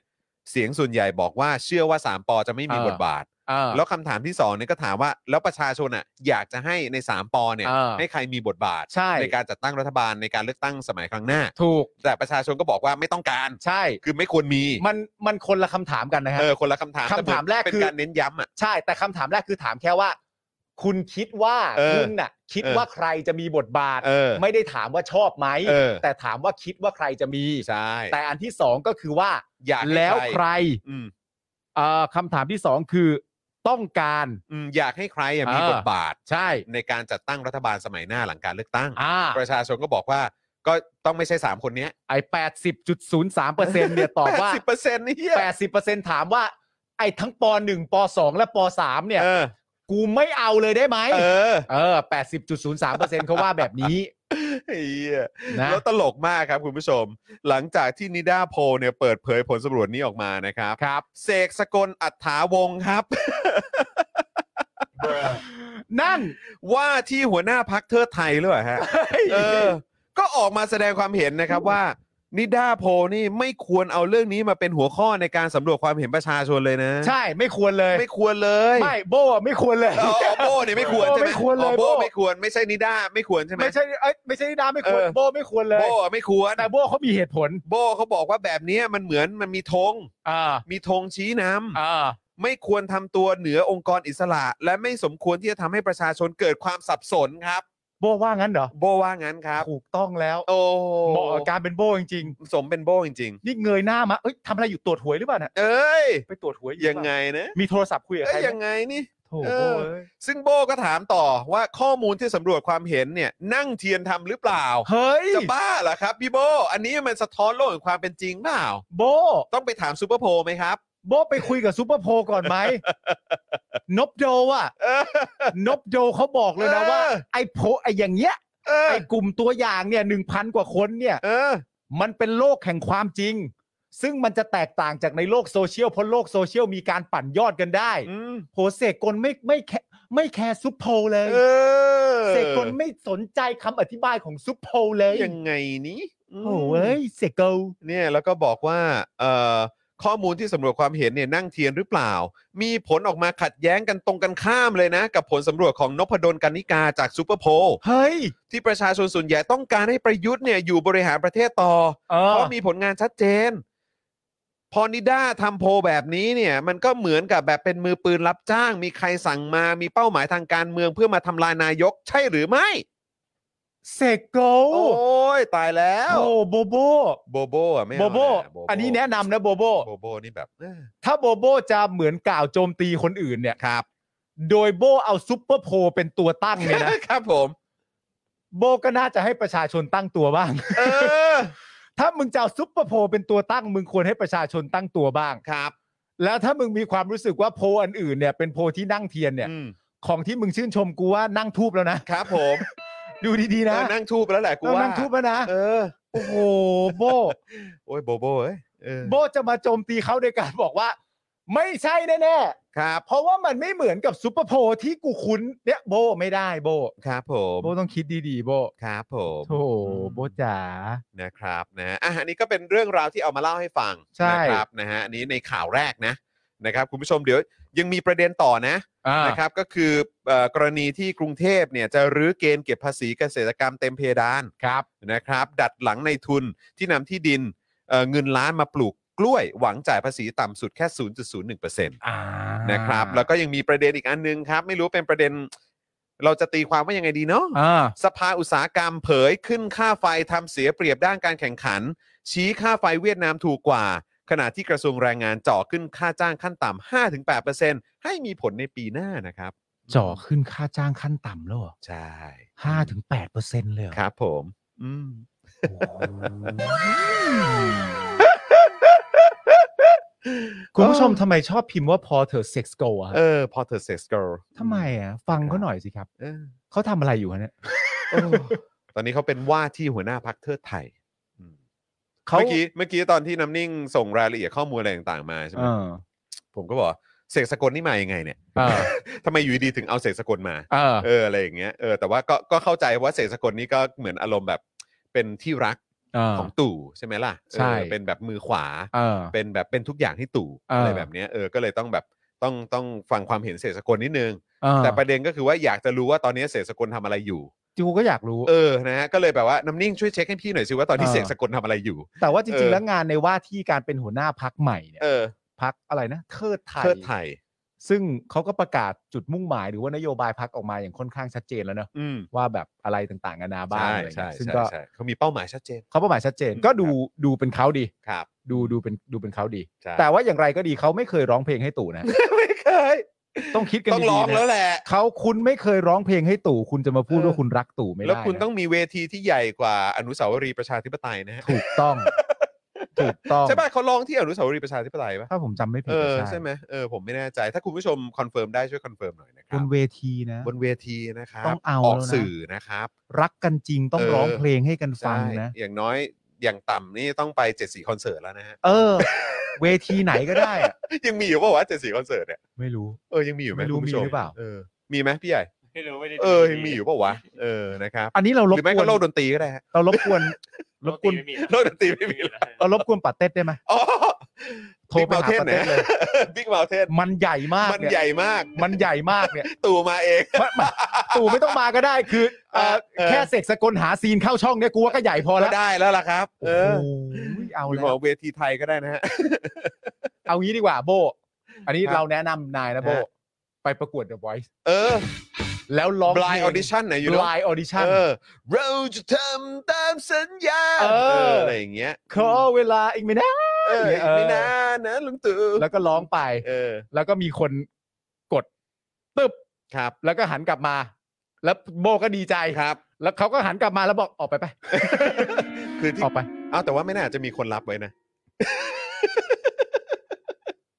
อาจจะมีคนรับไปร่วมทีมเปล่า กูว่า กูพยายามคิดดูแล้วอ่ะ อันนี้กูพยายามวิเคราะห์ดูแล้วนะ เหรอเออ อย่าใช้คำว่าไม่แน่เลย เอาเหรอไม่แน่เหรอเออครับผ ไม่ ม อย่าไปใช้คำว่าไม่แน่ กูว่ามันคาดเดาได้ นี่คุณเต้ไลน์บอกเลยว่าเดี๋ยวต้องมีคนกดหันแน่นอน น่าจะมีนะ เออนะเออ มันอาจจะเป็นอย่างนี้เลยนะเว้ย ฮะ ในภายในรายการเนี่ย ครับ โบไปร้องฮะ เออ เออ แล้วแบบโบก็ เราจะปึ้ง จำเสียงได้ จำเสียงได้ จำเสียงได้ และคิด เออ และคิดมาตั้งนานแล้วว่า เออ เออคนดีๆเขาคงไม่เอาเพลงนี้มาร้องกัน อ่ะ แต่การที่คุณเอาเพลงนี้มาร้องนั่นแปลว่า เออ คือความรักของคุณมันมันจริง เอ อ่ะ อใช่ไหมอะ แล้วถ้าความรักของคุณมันจริงแล้วอ่ะ เออ เราก็ต้องกดหันมา เออ อย่างน้อยก็เห็นด้ากัน เออ บิ๊กแฟนนะฮะ เออ ชอบจริง มีคนมีคนบอกว่าให้ไปดูตำแหน่งลูกๆของเสกสกลด้วยเหรอฮะ โอ้ยไป อืม ข่าวมาตั้งนานแล้ว อ่ครับ ข่าวมาตั้งนานตั้งแต่อภิปรายแล้ว ผมอ๋อครับผมนั่ ตั้ นหงแต่ ละ อภิปรายแล้วว่าเออแบบอารมณ์แบบทำไมถึงรักมากเลยเนาะอะไรอย่างเงี้ยเอ นั่น อ น่ะสิครับนะฮะ เออคุณผู้ชมว่าเขาจะไปอยู่ทีมไหนฮะ เออ นะฮะ แชร์ แชร์มาได้นะ คุณผู้ชม ลองแชร์ได้นะครับ เออ ว่าเขาจะไปอยู่ทีมไหนแต่ไม่ใช่ทีมทักษิณแน่นอน ครับผม ผมมั่นใจ นะฮะ ลองแชร์กันมาดู อ่ะ คุณผู้ชม ผมขอวิ่งเข้าห้องน้ำแป๊บหนึ่ง เชิญครับเชิญครับ นะระหว่างนี้คุณผู้ชมเติมพลังรายวันเข้ามาหน่อยได้ไหม เออนะครับ พี่ใหญ่ครับ พี่ใหญ่ เออ อยากให้แบบหลอดพลังมันขึ้นสีเขียวให้แบบว่าชื่นใจหน่อยนิดหนึง ฮะ นะ อ่ะ เติมพลังเข้ามาก่อนนะครับนะฮะ ครัแล้บวเดี๋ยวผมกลับมาขอวิ่งเข้าห้องน้ำแป๊บเดียวครับคุณผู้ชม เชิญครับคุณจอนครับ อ่ะคุณผู้ชมฮะเติมพลังกันเข้ามาหน่อยนะครับ ฝนตกแล้วเหรอ ฝนตกอีกแล้ว ทีมโคชดูอ่า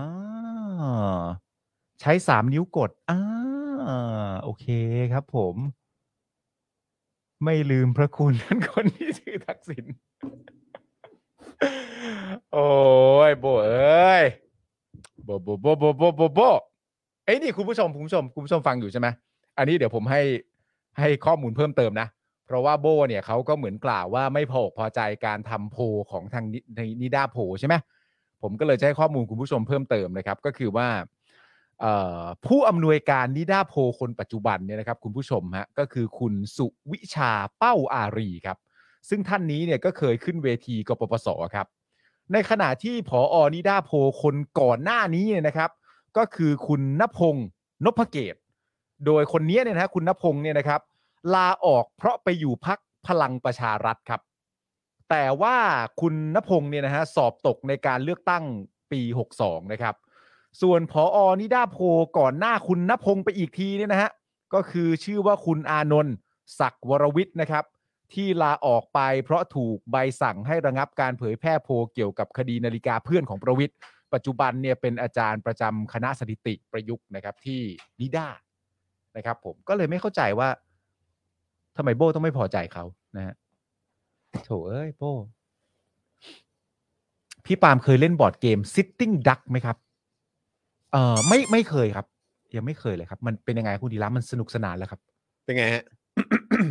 ไม่มีคนพี่ปาล์มเคยเล่นบอร์ดเกม sitting duck ไหม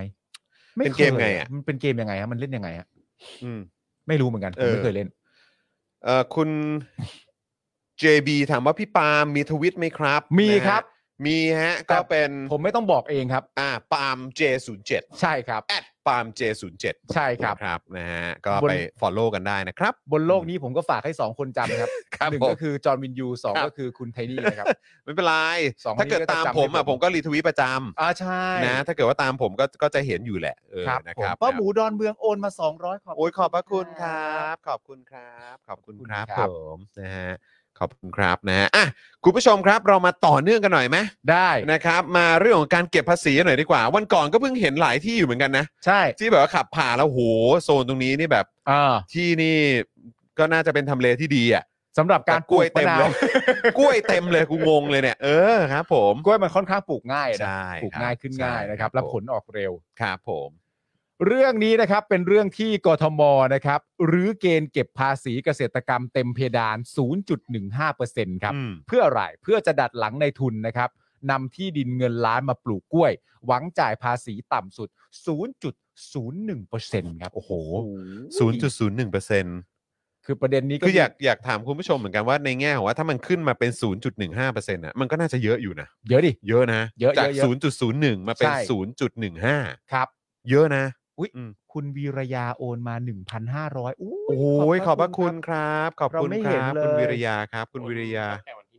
อ๋อตั้งแต่วันที่หนึ่งเหรอครับโอ้ขอบคุณนะครั ข บ อบพระคุณ พระคุณมากเลยครับขอบคุณครับ ขอบพระคุณนะครับ นะฮะขอบพระคุณคุณวิริยาด้วย ครับ นะครับ ผม เรื่องนี้นะครับคนที่พูดก็คือคุณจักรพันธ์ผิวงามนะครับ รอง ครับ ผู้ว่ากทมครับที่เขาเปิดเผยกับเอ่อเปิดเผยกับประชาชาติธุรกิจนะครับ ถึงความคืบหน้าในการทบทวนการจัดเก็บภาษีที่ดินและสิ่งปลูกสร้างนะครับ ประเภทภาษีเกษตรกรรม เนื่องจากว่าที่ผ่านมาเรารายงานกันไปเสมอว่าเราไม่เคยเก็บภาษีได้เข้าเป้าเลย ใช่ นะครับผม ใช่ถู ซึ่งมันก็ ต้องครับ มาจากหลากหลายกรณี อืม ในเรื่องภาษีที่ดินนี่ก็เป็นเรื่องที่เขาพูดถึงกันเป็นจำนวนมาก อืม เลยแหละนะฮะ ครับ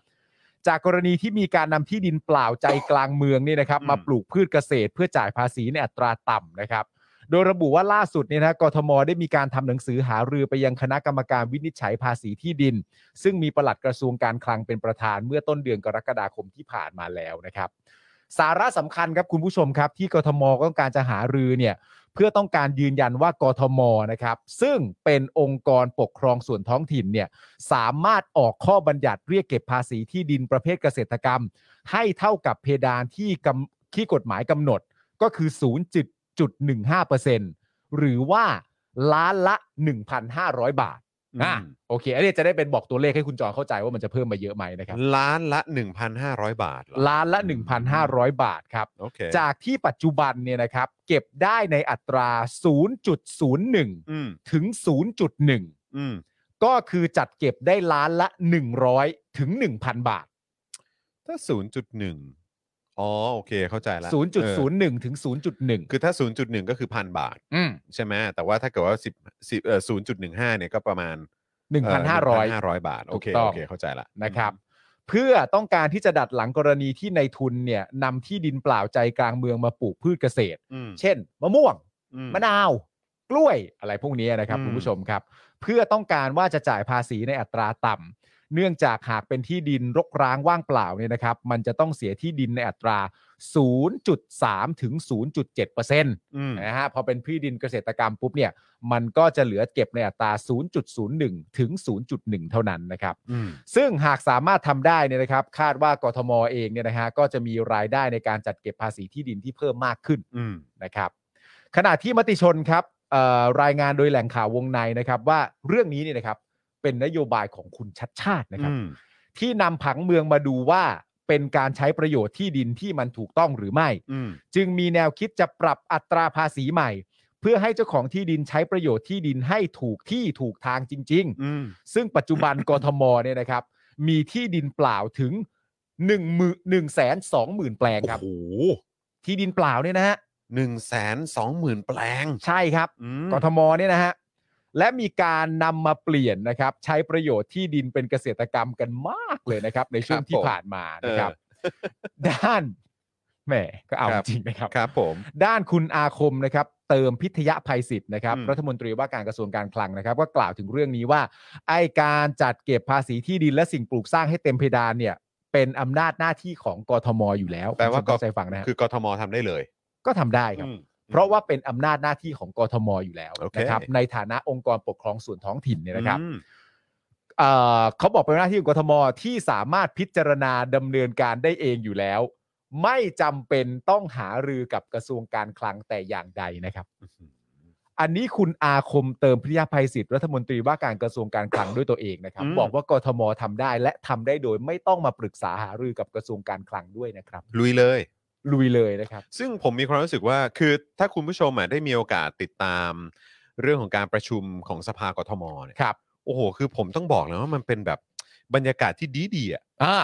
ถ้าถ้าคุณคุณเคยดูไหม เคย เคยเห็นใช่ไหม อ่า บรรยากาศมันดีนะ ใช่ บรรยากาศมันดีอ่ะแล้วก็คือแบบมันเป็นการให้เกียรติกันและกัน แล้วก็ดูเป็นการทำงานอย่างแท้จริงอ่ะ ผมใช้คำพูดนี้ว่าบรรยากาศมันสมควรจะดี มันมันดูอารยะอ เพราะว่าณตอนเนี้ยที่มามันดี ใช่ ที่มามันดีบรรยากาศมันก็สมควรจะดี ใช่ ใช่ไหมครับ คือแบบคือรู้สึกเลยว่าโอ้โหอันเนี้ยพอเห็นสภากทมอ่ะ อ่า เป็นอย่างเงี้ยแล้วก็คือแบบโหถ้าแม่งสภาผู้แทนราษฎรครับ แล้วถ้าเกิดจะมีสวด้วยนะแล้วก็ควรเป็นสวจากการเลือกตั้งอะนะครับ แล้วถ้าบรรยากาศมันเป็นอย่างนี้นะมึงโอ้โห โอ้โห คือแบบไอ้คำว่าทะยานแม่งเป็นยังไงวะ ใช่ครับ คำว่าทะยานมันเป็นยังไง ใช่ คือประเทศไทยนี่มันทะยานจริงๆนะแต่ตอนนี้แม่งคือ แม่งคือดำดิ่งอ่ะ ใช่ แม่งคือดำดิ่งอ่ะมันคนละเรื่องนะฮะ ใช่ ทะยานนี่คือแบบทะยานขึ้นเลยแต่ดำดิ่งนี่คือแบบมีแต่ลงลงลงลงลงไปเรื่อยๆตราบใดที่ไอ้พวกนี้ยังอยู่เนี่ยนะครับ อ่า แล้วแม้กระทั่งการมีอยู่ของสว250 คนเนี่ย อ่า ก็จะมีแต่ต่ำลงต่ำลงไปเรื่อยๆครับ ใช่ครับ ไม่มันไม่มีทางขึ้นฮะไม่มีทาง ใช่ครับ โงอหัวขึ้นแน่นอน ใช่ครับ อืม เวลาที่คุณไม่ได้ยึดโยงกับเสียงของประชาชนในประเทศที่ประชาชนควรจะเป็นใหญ่เนี่ยนะครั อื บ ม มันทิ่มฮะ ทิมฮะ คนละเรื่อง คนละเรื่องฮะ คนละเรื่องเลย แต่ประเด็นอีกประเด็นหนึ่งที่น่าสนใจที่อ่านเมื่อกี้แล้วก็ตีความขึ้นมาเนี่ยจากคำพูดของคุณอาคม ซึ่งเป็น อื รั ม ฐมนตรีว่าการกระทรวงการคลังเนี่ยที่บอกว่าจริง ๆ แล้วตามหน้าที่และอำนาจของกทมเนี่ยไอ้เรื่องการเก็บภาษีให้มันแบบขึ้นให้มันเต็มเพดานที่มันควรจะเป็นเนี่ย ครับ มันสามารถทำได้อยู่แล้วโดยที่กทมไม่ต้องมาหาเรือกับกระทรวงการคลังก็ได้เนี่ย ครับ เมื่อกี้คิดในหัวเล่นๆว่าอะไรรู้ป่ะ ว่าอะไรฮะ ว่าหรือคำพูดแบบเนี้ย อืม แสดงออกว่าถ้าเกิดอีลีทไม่พอใจอ่ะ อืม กูไม่เกี่ยวนะ เออ ใช่ แล้วผมว่าในสำหรับบางกลุ่มฮะ บางคนครับ ก็ขออ้างเพลงของคุณพระชายอีกรอบครับ คือ ที่ผ่านมาทำไมไม่บอก ที่ผ่านมาทำไมไม่แจ้งล่ะครับ ที่ผ่านมาทำไมไม่แจ้งล่ะครับ กูจะได้หันไปถามอสเวน เออ อสเวน อสเวน come on man อัศวิน come on man ไม่มีใครไปทำที่ในคลองแสนแสบนะอัศวินนะ เออ ที่มันอยู่บนบกนะอัศวิน Come on man อัศวิน เอออัศเวน เออต้องรบกวนใครออกมาปกป้องอัศวินออกมาพูดเรื่องนี้ด้วย ค นะ รับผม ว่าไม่เข้าใจจริงๆที่ผ่านมาทำไมไม่บอก คุณพระจา ครับ คุณประชาทักครับ ทักครับ ทักครับ นี่แหละ แต่อย่างที่บอกไปเนี่ยตีความแบบ เฮ้ย แบบ เฮ้ย จัดเก็บภาษีที่ดินเหรอ เออ ในกทม เออ เก็บเท่าไหร่ เออ ศูนย์จุดหนึ่งห้า เออ ศูนย์จุดหนึ่งห้าเลยเหรอ เออ เยอะนะ อืม ทำได้ปะ อืม ทำได้ไม่ต้องปรึกษากู เออ ทำ เออ ทำเลยอัน ทำ นี้ เลย คือ ทำเลยทำเลย คือมันไม่เกี่ยวกับมันไม่ได้เกี่ยวกับอำนาจกู ทำไปเลย มึงมีอำนาจอยู่แล้วทำเลยะไร ตอนนี้ปัญหามันคืออะไรเหรอ เออ โอ้ปัญหามันคืออย่างนี้ครับ เพราะว่ามันมีคนเอาที่ดินที่มันรกร้างว่างเปล่าเนี่ย ในกทมเนี่ยนะฮะ อืม มาปลูกแบบกล้วย อืม มาปลูกมะนาว อืม มาปลูกมะม่วง อืม ซึ่งตอนนี้เนี่ยเรามีที่ดินรกว่างเปล่าในกรุงเทพมหานครเนี่ยถึง1นึ0 0 0สเลยนะฮะ อืม ถ้าเราจัดเก็บได้เนี่ยนะครับในกรทมนะ อืม ถ้าเราจัดเก็บได้เนี่ย มันจะขยับเข้าเป้าของการจัดเก็บภาษีมากขึ้นอีกเยอะเลยนะครับ อืม ผมทำได้ไหมฮะ อืม อย่าปรึกษาได้ป่ะ โทษนะอย่าปรึกษาได้ป่ะวะ ก็บอกทำได้อะไปดูหน้าที่ตัวเองมาสิว่ามันทำได้หรือเปล่าอะคุณเป็นองค์กรปกครองส่วนท้องถิ่นใช่ไหม เออเออ เออ ก็ครูทำได้แต่ไม่ต้องถามว่าทำได้ไหมได้ป่ะ เออ อย่าหารือได้ไหม เออ กูหาทางเอาตัวรอดอยู่ ที่การหารือได้ไหม ถ้าเป็นอะไรขึ้นมาแล้วมี เออ มีเอ่อเดี๋ยววันเปอร์เซ็นต์ไม่พอใจ เออ อย่าหารือได้เปล่า เออ ไม่ชอบนะ นี่อาจารย์แม่งบอกเอ้ยแถวติวานนท์ก็กว้างเลยนะ เออ แต่นั่น ใช่ได้ มันติวานนท์ไง แต่มันนนท์นะ เอ ฮะ อนั่นมันนนท์ นนท์นี่มัน กำลังพูดถึงกทม นนท์นี่มันนอกเขตของ เออ คุณชัดชาติเขาแล้ว ใช่ครับผม โอ้ มนะ กระทรวงการคลังเขาไม่เกี่ยวนะครับณผู้ชม ครับผม นะฮะ อย่าหารือได้ปะ ไม่เอานะเออครับผมเขาเรียกว่าอย่าโยนเผือกร้อนมาสิ คุณดาผัดไม่ต้องพูด ไม่ต้องพูดไม่ต้องถาม ไม่พูดได้ไหม โอ้โหอ้าวก็ถ้าทำได้ขึ้นมาจริง ๆ เนี่ยก็ สนุกละมึง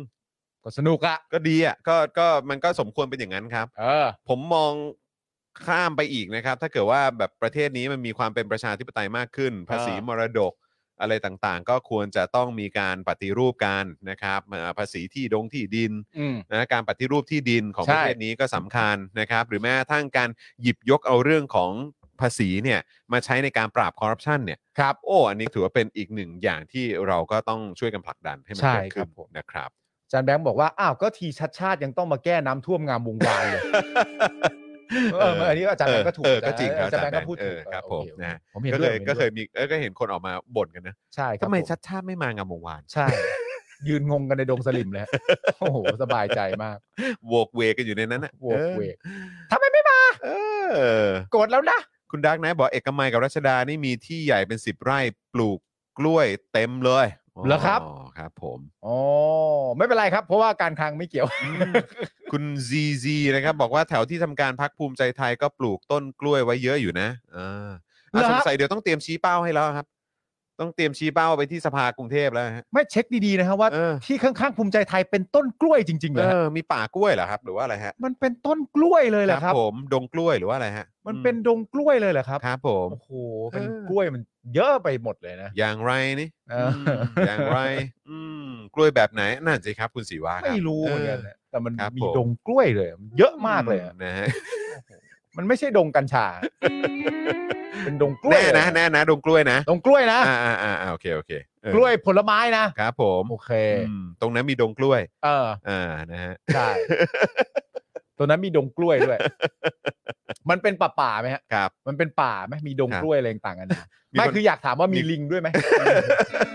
มีลิงไหมในดงกล้วยมีลิงไหมถ้าไม่มีก็ไม่มี ก็อยากรู้เฉยๆสูงไหมสูงไหมต้นกล้วยสูงไหมต้นต้นกล้วยเนี่ยเอ่อ อะไรอะไร ต้นกล้วยเนี่ยมีมีมันมีมันมีพวกลิงด้วยไหมอันนี้อยากรู้เฉย ๆและที่สำคัญไปมากกว่านั้นเนี่ย ครับ เอ่อต้นกล้วยนี่มันมันโหนได้ไหมฮะ มันโหนกันได้ไหมฮะอยากรู้ว่าต้นกล้วยมันโหนได้ไหมฮะ กล้วยลูกละสองล้านเลยเหรอโอ้โหบ้าเปล่า แพงไป แพงนี่มันกล้วยอะไรเนี่ย แพงไปเก็บเงินสองล้านพวกนี้ไว้ เออ ซื้อดีดีกว่า อะไรนะหนามดำกับซูแมนคิง เออมันชื่อมันชื่ออะไรนะ ซูแมนคิ ง ซูซู ซูมานคิง ซูมานคิงเหรอ กับเจ้าหนามดำ อ๋อเจ้าหนามดำ ที่เราเรียกกันว่าเฮ้ยชื่อ เอ อเฮ้ยชิเฮ้ย เฮ้ยชิ ชิเฮ้ยชิ เฮ้ยชิ เออครับผม แต่ถ้าประยุทธ์จับเมื่อไหร่เราจะเรียกเฮ้ยเดี๋ยว เดี๋ยวกัน เฮ้ยเดี๋ยวนี่มึงเดี๋ยวกานจะไปไหนแปดปีเมื่อไหร่มึง อย่าเดินหนีนะ เฮ้ยผมชอบรูปนี้มากเลยรูปที่ของอะไรนะ เดี๋ยวขออนุญาตแชร์ไปที่นี่หน่อยนะฮะ เดี๋ยว ฮะ พี่ใหญ่ช่วยเอาขึ้นหน่อยได้ไหมเดี๋ยวแป๊ ไหนครับ งนะ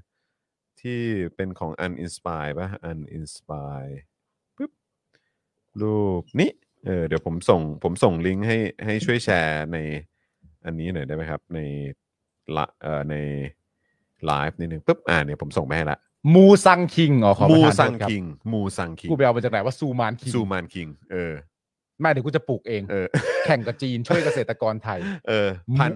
ซูซูมานคิง ซูมาน เอ คิง อ ชาแมนคิง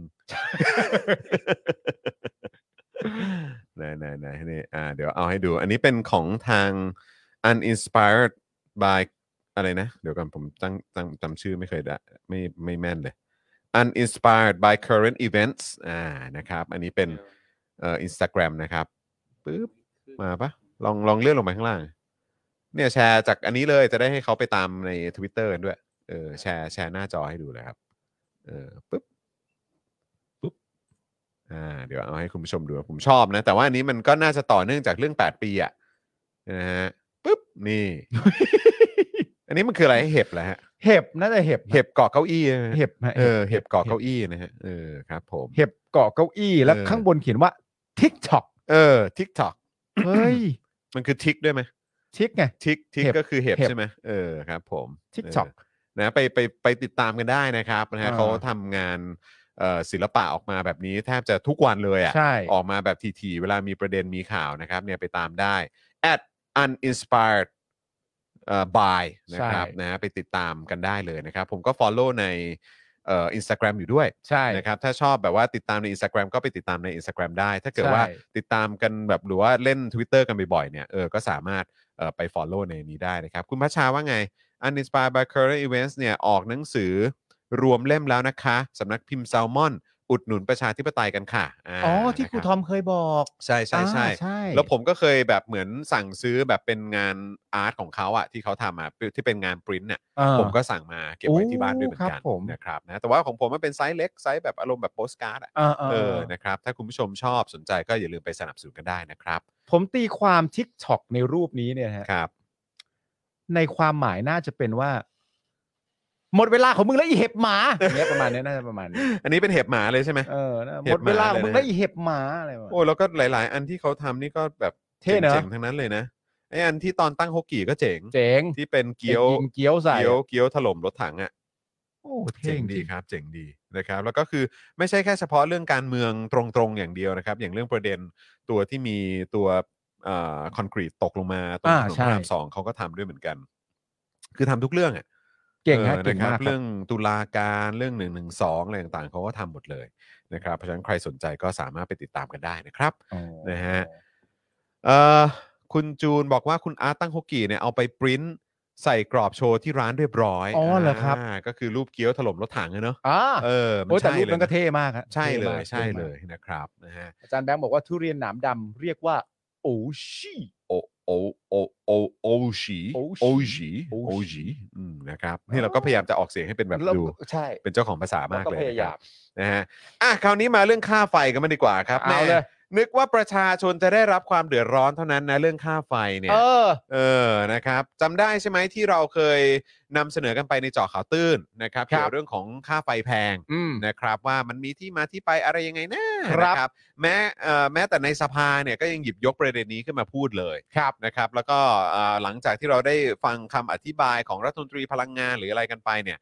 โดยส่วนตัวผมผมก็ได้แต่สายหัว ครับ นะครับเพราะเหมือนแบบเขาก็บอกว่าเหมือนแบบเฮ้ยไอ้ที่นำเสนอหรือพูดคุยกันเนี่ยไม่เข้าใจสถานการณ์ความเป็นจริงว่ามันเป็นยังไงอะไรแบบประมาณเนี้ยเออมันต้องมีสำรองมันต้องมีเผื่ออะไรไว้อะไรก็ว่ากันไปนะครับคุณผู้ชมเชื่อในเอ่อความคิดเห็นนะครับหรือเอ่อคำอธิบายของ ครับ รัฐมนตรีพลังงานหรือรัฐบาลนี้ หรือว่าหน่วยงานรัฐนะครับก็ก็แล้วแต่วิจารณญาณคุณผู้ชม ได้เลย นะครับแต่ว่าจริง ๆ แล้วก็มีมุมมองจากส่วนอื่น ๆ ในสังคมเนี่ยที่ออกมาแสดงความเห็นกันเยอะ ใช่ นักวิชาการนะครับอ่าหรือว่าสื่ออะไรต่างๆ ก็หยิบ เออ ยกประเด็นนี้ขึ้นมาพูดเยอะ เจาะข่าวตื้นเองก็ย้ำเรื่องนี้มาหลายรอบด้วยเหมือนกัน ครับ นะครับนะเกี่ยวกับเรื่องของเหตุผลของค่าไฟแพงนะค ค รั รั บบ คุณผู้ชม ผม เชื่อมุมไหนก็แล้วแต่เลย ใช่ นะครับ เชื่อฝั่งรัฐบาลก็กดหนึ่ง เอ เอ อ อเชื่อในภาคของประชาสังคมก็กด 2 แล้วกัน ครับ อ่า ผม นะครับก็ลองแชร์เข้ามาได้ว่าคุณผู้ชมเชื่อในมุมไหนกันแน่ แต่ว่ารัฐบาลเราก็มีความน่าเชื่อถืออยู่สูงนะ อุ้ยมีความน่าเชื่อถือมาก เป็นผมผมเชื่อเขา เนอะ ผมเชื่อครับ โอ้โหพูดขนาดนี้แล้วอ่ะ ยังไงรัฐบาลนี้ก็นำโดยโบอยู่แล้ว โอ้ยสุดยอด โหสองกันมาตึมเลยอ่ะโอ้โห อะไรเนี่ยไม่มีใครเชื่อรัฐบาลเลยเหรอครับ โห เอออะไร คุณผู้ชมไม่รู้เหรอครับว่าสิ่งที่มันสำคัญมาก เออ เลยนะครับ ครับ ที่สามารถจะชี้วัดได้นะ คือดัชนีการเชื่อมั่นระหว่างประชาชนที่มีต่อรัฐบาล ครับ แล้วพอคุณผู้ชมพิมพ์สองขึ้นมาเนี่ย อืม ประเทศมันจะไปต่อกันยังไงอะ เออ เมื่อกี้มีคุณผู้ชมบอกว่าหนึ่งก็เฮียแล้ว อ๋อเหรอครับผม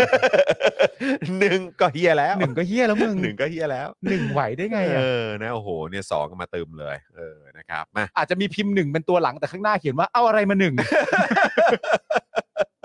เอาอะไรมาหนึ่งมึง เอาอะไรมาหนึ่งอ่ะยังไง เรื่องค่าไฟ เรื่องค่าไฟนี่นะครับ อืม มันก็เป็นเรื่องที่สภาอุตสาหกรรมแห่งประเทศไทยเนี่ยนะครับ เผยขึ้นค่าไฟเนี่ยมันทำให้เสียเปรียบด้านการแข่งขันนะครับคุณผู้ชม อืจ้า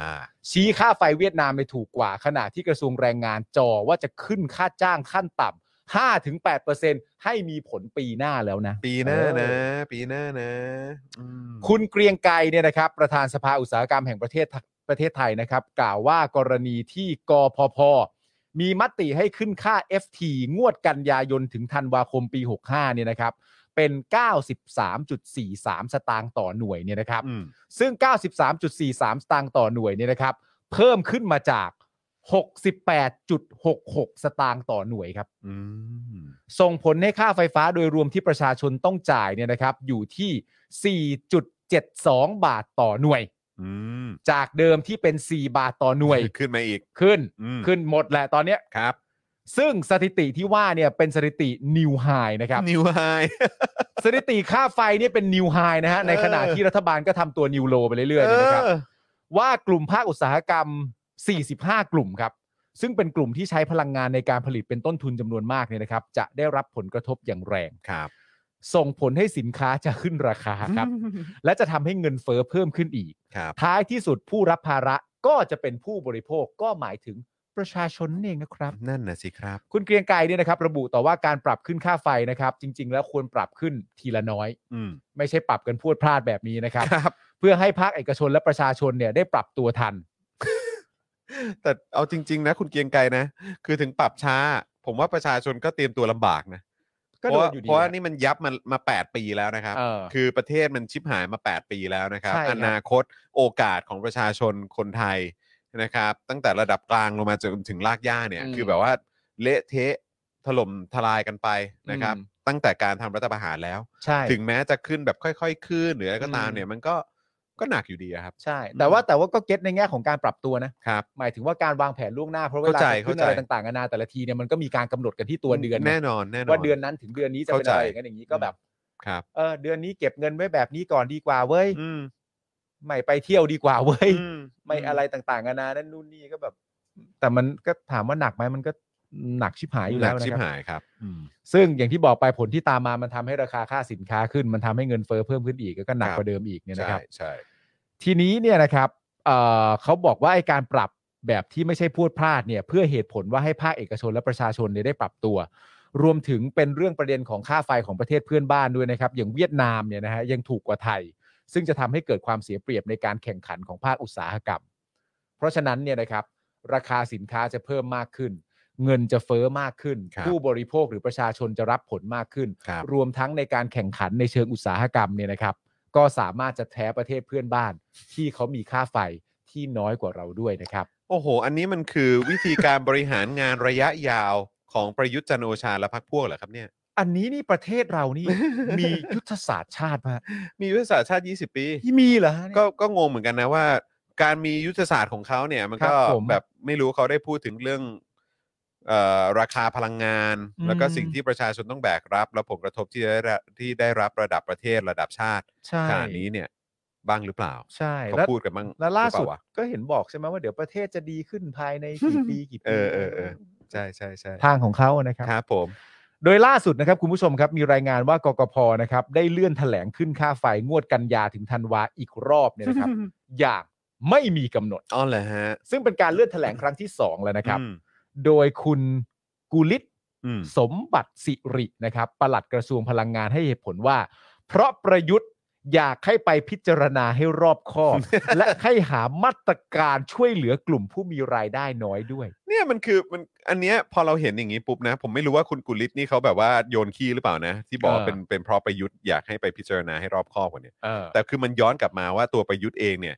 คือผมว่าตามความรู้สึกผมอะก็มีความรู้สึกว่าก็คืออยากให้ยื้ออะอีกสักหน่อย เออ แล้วก็ให้หามาตรการช่วยเหลือกลุ่มที่มีรายได้น้อยด้วย แต่อันนี้มันชัดเจนนะว่า อืม อันเนี้ยมันคือวิธีการแก้ปัญหาแบบระยะสั้นอะ ใช่ไง เฉพาะหน้า ใช่ แล้ว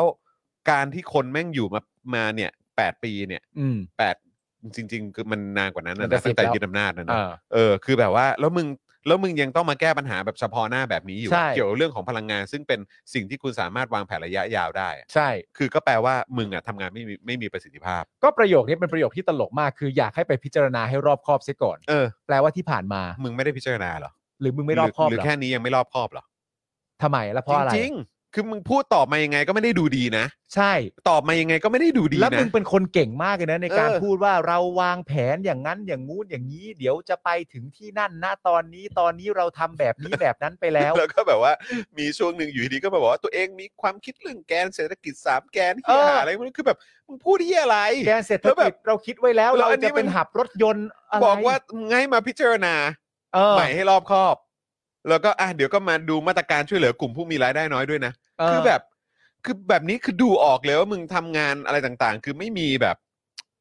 ไม่มี ใช่ คือวาง คือถ้ามึงบอกว่ามึงวางแผนนะอันนี้ก็ต้องบอกว่ามึงวางแผนได้ห่วยมากนะ ใช่ แล้วนี่ไอ้พวกที่มั่นหน้ามากที่บอกว่าประเทศชาติต้องมี ยุยุทธศาสตร์ชาติ 20 ปีอะ เออ ที่พวกมึงเป็นแบบเป็นเป็นแบบเขาเรียกว่าอะไรเป็นเป็นแกนนำในการแบบว่าจัดตั้งว่ามันต้องมีอะ เออ คือแล้วขนาดว่าไอ้เรื่องแบบเนี้ยซึ่งมึงวางแผนบริหารจัดการได้อะ อืม ซึ่งมึงอาจจะบอกนะว่ามึงมีการวางแผนนะแต่คือ เออ แบบผลที่ออกมาก็คือว่าไม่มีประสิทธิภาพแล้วก็ห่วยมากเลยนะ ใช่ แล้วยุทธศาสตร์ชาติ 20 ปีเนี่ยกูจะไปหวังอะไร ถึงมาแต่ว่าไอ้เรื่องประเด็นพวกเนี้ยมันเป็นเรื่องที่เราสามารถจะคิด อืม ไว้ในหัวได้นะ อื ฮะ ม และสามารถจะตอบกลับไปได้ในทุก ๆ ครั้งที่ประยุทธ์แม่งพูดว่าเสมอไม่ว่าจะในสภาต่อหน้า นักข่าวหรืออะไรต่างๆนานาที่มันจะพูดเสมอว่า อันนี้เราก็คิดไว้แล้ว เออ อันนี้เราก็คิดไว้แล้ว อันนี้เราก็คิดไว้แล้ว และเหตุผลและผลลัพธ์ออกมา มันก็เป็นอย่างเงี้ยฮะ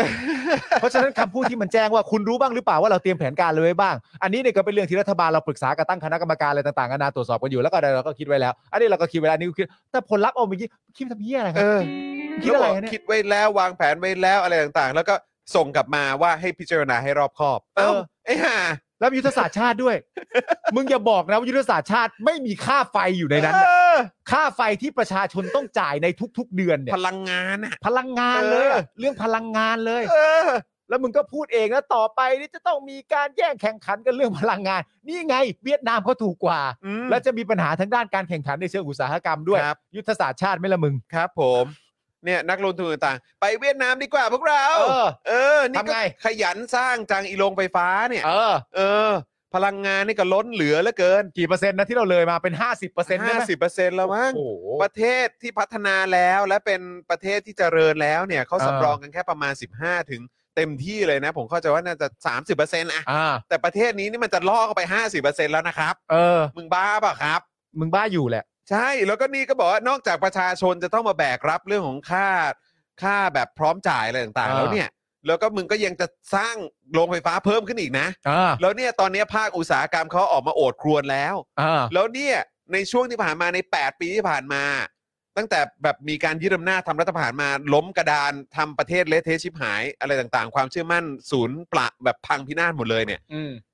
นักลงทุนก็แห่กันออกไปเยอะแล้ว อืม เพราะว่ากูมั่นใจกับการเมืองไทยไม่ได้ ใช่ เอาแน่เอานอนไม่ได้อยู่ดีก็มีทหารบ้ามีเฮี้ยที่ไหนก็ไม่รู้อยู่ดีก็มาทำรัฐประหาร เออ ทำการเมืองการปกครองเละเทะไปหมด เออ ใช่ไหมงั้นกูย้ายถิ่นเอ่อย้ายฐานการผลิตดีกว่า เออ ใช่ไหมแล้วพอคราวเนี้ยค่าไฟแพงอีก เออ เขาต้องก็น่าจะต้องคิดใหม่นะ ก็ชัดเลยอ่ะ เออ ชัดเลย โอ้โห แล้วก็จะแบบอะไรมาอะไรทำพวก จะเป็นศูนย์กลาง E ีวีอะไรต่าง ๆ อีกคือมึงพูดออกมาได้ จะ ยังไง ทำแกนจะเป็น เออ หับจะเป็นหับรถยนต์ ครับ ณตอนนี้มีหลายหลายๆประเทศให้การติดต่อมาแล้ว อืม จะทำเรื่องเกี่ยวกับการคมนาคม ไม่ว่าจะเป็นทางรถไฟอะไรต่างๆนานานู่นนู่น ค่าไฟ ค่าพลังงานมึงอะ กำลัค่าไฟเลยนี่ ตลก ฮิวิว แล้วเวลามีปัญหาก็ยื้อไว้ก่อนไปพิจารณาให้รอบคอบก่อน อ้าวคุณนึกว่ามึงคิดมาแล้ว อ้าว เออ ไม่รอบครอบทำไมไม่บอกตั้งแต่แรกเรา เออ รอบเอารอบครอบมาเลยได้ไหม แล้วถ้าเกิดไม่รอบคอบเนี่ยไอ้คนไม่รอบคอบตอนต้นเนี่ยต้องรับผิดชอบไหม ใช่ เออ แล้วประโยคต่อไป และให้หามาตรการช่วยเหลือกลุ่มผู้มีรายได้น้อย ไม่ได้มีอยู่แล้วเหรอ เออ ต้องหาเลยเหรอ ถ้าเกิดว่าเป็นแบบพวกแบบสายที่มันเตรียมการมาดีวางแผนมาดีคิดมาก่อนแล้ว พยากรณ์มาได้ คาดการณ์ได้ เรื่องแบบนี้มึงไม่มีเหรอ ใช่ ตลก ทำไมคำตอบต่อ แล้ว เรื่องนี้ไม่เป็นว่าเราสามารถทำแบบนี้ได้เลย เพราะว่าพิจารณามาอย่างรอบคอบแล้ว แล้วก็ เออ มีมาตรการการช่วยเหลือผู้มีรายได้น้อยอย่างชัดเจน เออ แล้วก็แจงให้ฟัง นี่คือวางแผนมาดีแล้วเหรอครับ โอ้พ่อยอดขมองอิ่ม คือถามแต่ละถามแต่ละดอกเนี่ยมึงมีคำตอบให้ไหมล่ะ ก็คือไม่มีไง พอไม่มีคำตอบให้ก็แปลว่า มึงไม่ได้เตรียมการมา ใช่ แค่นั้นเลย ใช่ so easy มันง่ายมากครับคุณ เอ ผู้ช อ มเพราะมันคือประยุทธ์ ครับ ขณะที่วันนี้ครับกระทรวงแรงงานเผยว่าเตรียมพิจารณาขึ้นค่าแรงขั้นต่ำในเดือนนี้ครับ อืม คาดว่าเอ่อค่าอ่าคาดว่าค่าจ้างขั้นต่ำเนี่ยจะปรับขึ้นราว 5-8% โอ้ ครับ ซึ่งจะคำนวณจากฐานเงินเฟ้อตามหลักสากลครับ การเงินเฟ้อก็ต้องคำนวณตามหลักสากลนะครับ ครับผม หลังจากที่ก่อนหน้านี้ครับกลุ่มแกนนำผู้ใช้แรงงานได้เข้าพบกับสุชาติชมกลิ่นครับรัฐมนตรีว่าการกระทรวงแรงงานนะครับ เพื่อหารือเรื่องการขอปรับขึ้นค่าแรงขั้นต่ำเป็น 492 บาทเท่ากันทั่วประเทศนะครับ อืม โดยที่คุณสุชาติเนี่ยได้ยืนยันว่ามีการปรับขึ้นค่าแรงแน่นอน ซึ่งจะมีผลช่วงเดือนมกราคมปีหน้า แต่คงจะปรับเป็นตัวเลขตามที่เสนอมาไม่ได้ ไม่ได้นะ ไม่ได้นะ ไอ้ที่ขอมาว่า 492 บาท อ่า ทั่วทั่วประเทศเนี่ย เออ สุชาติบอกว่าเออเดี๋ยวปรับให้ แต่ว่าคงไม่ใช่ราคานี้นะ ใช่ ไม่ใช่ตัวเลขนี้นะ นี่คุณผู้ชม เออ ก็เอาดูข้อเรียกร้องก่อน ครับ ข้อเรียกร้องนี่คือ 492 บาทเท่ากันทั่วประเทศ ทั่วทั้งประเทศเลยนะ ทั่วทั้งประเทศ อืม สุชาติบอกว่าเดี๋ยวปรับให้ ครับ ดูนะว่ามันเป็นการปรับตามข้อเรียกร้องหรือเปล่านะ อืม ปรับให้ แต่ที่ปรับให้เนี่ย 492 บาทที่เสนอมาเนี่ยคงจะไม่ได้ อืม และนอกจากนั้นเนี่ยไอ้เท่ากันทั่วประเทศก็ไม่ได้อีกค ครั รับ บ เพราะว่าแต่ละพื้นที่เนี่ยมีบริบทต่างกัน โอ้ เพราะฉะนั้น 492 บาททั่วประเทศ สุชาติชมกลิ่นตอบว่า 492 คนเป็นไปไม่ได้ เออ และทั่วประเทศก็เป็นไปไม่ได้ครับ ใช่ครับ ปรบมือให้ครับ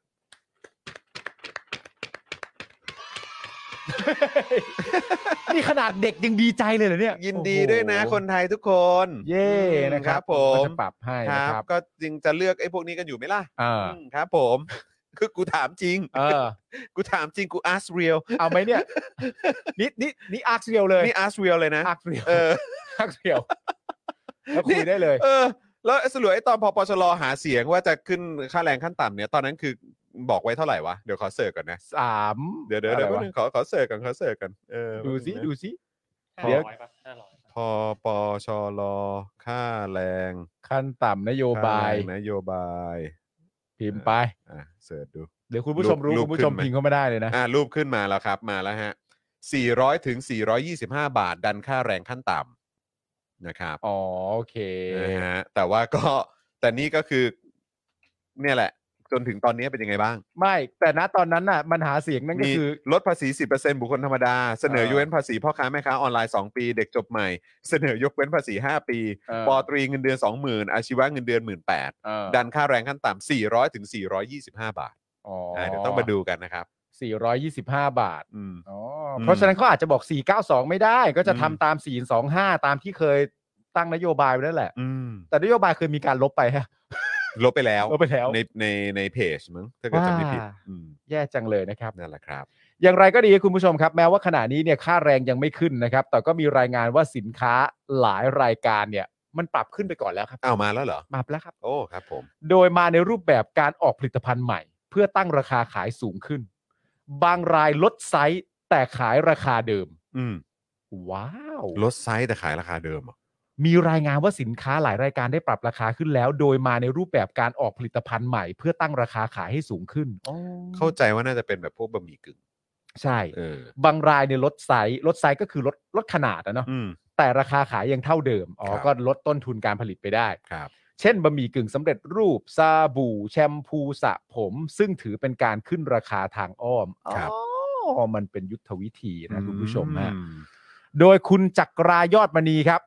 รองอธิบดีการค้าภายในนะครับ ให้สัมภาษณ์กับนักข่าวเรื่องนี้ว่าถือเป็นเรื่องปกติ น่ะ ถ้ามีการปรับปรุงสูตรใหม่จริง ๆ จนกลายเป็นผลิตภัณฑ์ใหม่ และตั้งราคาขายสอดคล้องกับต้นทุนจริง ก็จะอนุญาตให้ขายได้ ตามราคาที่เสนอมา ส่วนการ โอเค ค่ะ โอเคค่ะ ได้ค่ะ ครับผม ส่วนการลดไซส์แต่ยังขายราคาเดิมเนี่ยนะครับ รองอธิบดีกรมการค้าภายในระบุว่าทำไม่ได้อยู่แล้ว อืม เพราะมีโทษตามกฎหมาย อ้าว อ้าว แต่การลดไซส์แต่ยังขายราคาเดิมรองอธิบดีกรมการค้าภายในระบุว่าทำไม่ได้อยู่แล้วเพราะมีโทษตามกฎหมาย ก็คือผิดใช่ไหมครับ งั้นงั้นไอ้พวกเจ้าอื่น ๆที่ทำอ่ะคือยังไงอ่ะ เนี่ยฮะที่เขาบอกมาในรูปแบบบะหมี่กึ่งสำเร็จรูปสบู่แชมพูสระผมอะไรอย่างเงี้ยฮะ อืม ก็ผิดผิดหมดเลยนะฮะเนี่ย ยังไงนะฮะ มันจะทำยังไงต่อดีฮะในฐานะ ครับผม รองอธิบดีกรมการค้าภายในเนี่ยครั อื บ มครับผม ก็ลองไปตามๆดูนะฮะ ไม่เป็นไรคุณผู้ชมฮะยังไง 24 สิงหาคมนี้ตู่ก็หมดอำนาจอยู่แล้ว นะครับผมรู้ไว้ได้เลยนะครับผม รอบแรกนี่มานี่ ฮะ เอ่อที่เป็นนายกโปรดเกล้าปะ โปรดเกล้าครับ อ๋อ เออ โอเค ยี่สิบสี่สิงหาคมห้าเจ็ด โปรดเกล้านะ โปรดเกล้า โปรดเกล้า แต่งตั้งให้เป็นนายก อืม อืม ต้องย้ำอีกครั้งนะครั สองครั้งใช่ไหมก็มี ใช่ ครั้งแรกก็คือหลังจากทำรัฐประหารเนาะ ใช่ครับ ใช่ไหมแล้วครั้งที่สองก็คือหลังจากเอ่อเลือกตั้งปี 62 เนาะ ประยุทธ์ได้รับการโปรดเกล้าแต่งตั้งให้เป็นนายกสองครั้ง อืม ครั้งแรกเมื่อวันที่ 24 สิงหาคม 57 อื ตามรัฐธรรมนูญชั่วคราวปี ม 57 หลังก่อการรัฐประหาร อืม นะครับสเอ่อสภานิติบัญญัติแห่งชาติ หรือสนสชนช ซึ่งมาจากการแต่งตั้งของประยุทธ์ เออ นะครับซึ่งมาจากการแต่งตั้งของหัวหน้าคอสช ก็คือประยุทธ์จันทร์โอชาเนี่ย อ่าประยุทธ์หัวหน้าคอสชใช่ ลงมติเห็นชอบในการแต่งตั้งประยุทธ์เป็นนายก ใช่ใช่ใช่ และวันที่ 24 สิงหาคม 57 อืม ประยุทธ์ได้รับการโปรดเกล้าแต่งตั้งให้เป็นนายก ก็เป็นนายกเลย ก็ได้รับการโปรดเกล้าให้เป็นนายกอ่ะ ก็ต้องเป็นนายกแล้ว ก็ต้องเป็นนายกก็ได้รับการโปรดเกล้าอ่ะ ก็ต้องได้เป็นนายกไปเล อย อครับผม 24 สิงหา57 ครับ อ๋อทำรัฐประหารเนาะทำรัฐประหาร คือจะไม่นับเหรอครับ เออ จะไม่นับว่าการโปรดเกล้าเนี่ย เออ คือคุณคุณจะบอกว่าการโปรดเกล้านี่นับไม่ได้ว่าเป็นนายกเหรอ เป็น ได้ นายก รับการโปรดเกล้าให้เป็นนายกนะ ไม่เป็นนายก เออ เป็นนายกอยู่แล้ว นั่นน่ะดิฮะ จะไม่เป็นนายกได้ยังไง ก็ เป็น ได้รัไปได้ บการ ยังไง โปรดเกล้าไปแล้วอะ ครับผม ทำรัฐประหารมาเสร็จเรียบร้อย จิ้มสนช โดยคอสชสนช ถูกจิ้มโดยคอสช โดยหัวหน้าคอสช คอสชชื่อว่าประยุทธ์ อืม หลังจากเลือกมีมติ 191 เสียง ไม่หักไม่แตกเลยนะครับ เอก ม ฉันท์ ติเป็น ครับ เอกฉันท์ปุ๊บ หลังจากนั้นไป 24 สิงหาคมก็ได้รับการโปรดเกล้านะ โปรดเกล้านะครับ เป็นนายกรัฐมนตรี คือไม่ได้ตั้งกันเองนะครับ ของประเทศไทยนะฮะ ครับ โอ้โห อืม ก็ต้องเป็นนายกแล้วสิ คือส รับ นชตั้งกันเอง เอ อ ไม่สนชไม่สนชเรื่องสนชสิ แต่เรื่องตำแหน่งนายกเนี่ยประยุทธ์ได้รับการโปรดเกล้านะครับ ใช่ อืม สนชที่เป็นมติเอกฉันท์เลยนั้น อันนั้ คนรับ คือไม่ไม่เกี่ยวข้องใด อืม ๆ แต่ขั้นตอนบังเอิญว่ามันทำกันมาแบบนี้แต่ยังไงก็แล้วแต่ไอตอน อืม ที่เป็นนายกเนี่ยมันไปจบโดยการโปรดเกล้าไงฮะ คือผมแค่มีความรู้สึกว่าอันนี้จะเป็นเรื่องน่าช็อกมากเลยนะ ถ้าเกิดว่า 24 สิงหาคมที่กำลังจะถึงนี้เนี่ย เออ ประยุทธ์ยังคงอยู่ในตำแหน่งคือหมายว่าหลังจาก 24 นี้ไปประยุทธ์ยังอยู่เนี่ย เออ ผมจะตกใจมาก เพราะว่าอันนี้เป็นการแสดงให้เห็นว่า การได้รับการโปรดเกล้าแต่งตั้งให้เป็นนายกเนี่ย เออ ไม่นับเหรอ ผมเข้าเป็นนาย เอก อ ผมก็ผมก็จะตกใจ อะ ไง ผมจะตกใจฮะ ว่าเอ้า เออ นี่เราจะอยู่กันในสังคมแบบนี้ใช่ไหม ใช่ ที่แบบว่า นี่ได้รับการโปรดเกล้าให้เป็นนายก แต่อันนั้นก็คือจะไม่นับใช่ไหม ใช่ว่ามันเป็นไปไม่ได้ครับ ว้าว เพราะว่า เพราะว่ามันเป็นเรื่องสำคัญนะฮะ ครับ มันเป็นเรื่องสำคัญอยู่เหมือนกัน ครับ นะครับ ผ ผม ม เพราะว่า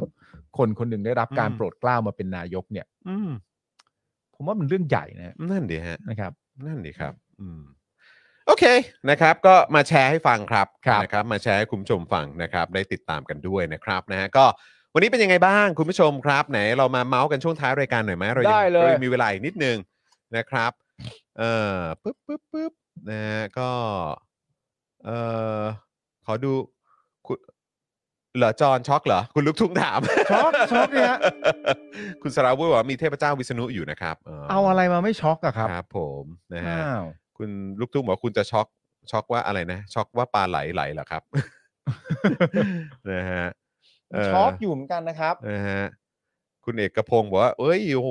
ไม่ไม่ตกใจนะ รู้ๆกันอยู่ เฮ้ เฮ้ย ย จริงเหรอเออ มันรู้ๆ เราจะเอาอย่างนั้นจริงๆเหรอครับ กันอยู่อะไรฮะ อืม เราจะรู้ๆกันอยู่กับเรื่องอย่างนี้ไม่ได้นะครับ อืมอ๋อใช่วันนี้มีมีข่าวโทนี่ชนะคดีเนี่ย เออใช่ ผมก็แบบว่า อ่นอหมืเฮ้ย อนกัน อะไรเนี่ยทำแบบนี้นี่ จะไม่เหลืออะไรให้สลิมเขาเล่นกันเลยเหรอเนี่ย แต่สุดท้ายยังเหลืออะไรนะ จำนำข้าว จริงๆแต่จริง ๆ ก็ผมว่ามันก็เล่นได้เพราะจริง ๆจำนำข้าวก็เล่นไม่ได้แล้ว มึงยังเล่นเลย อะ จำนำข้าวมึงก็เล่นไม่ได้แล้ว มึงยังเล่นเลย เออ ไอ้ที่โทนี่ชนะคดีกูว่ามึงก็เล่นต่อได้ คดีอะไระ มันเป็น ดี๋ยวข ทาง น ของ ก่น มึงอยู่แล้ว อยู่ไหนนะเดี๋ยวกันนะ ไม่ต้องจ่ายเงินด้วย เออ อยู่ไหนวะ เดี๋ยวกัน ค นะ ดีโอนหุ้น คดีโอนหุ้นใช่ไหม ใช่ ใช่เรื่องชินขอบปะ น่าจะใช่ชินขอบ ใช่ไหมเอ๊ะผมว่าผมกดรีทวีตไว้นี่หว่า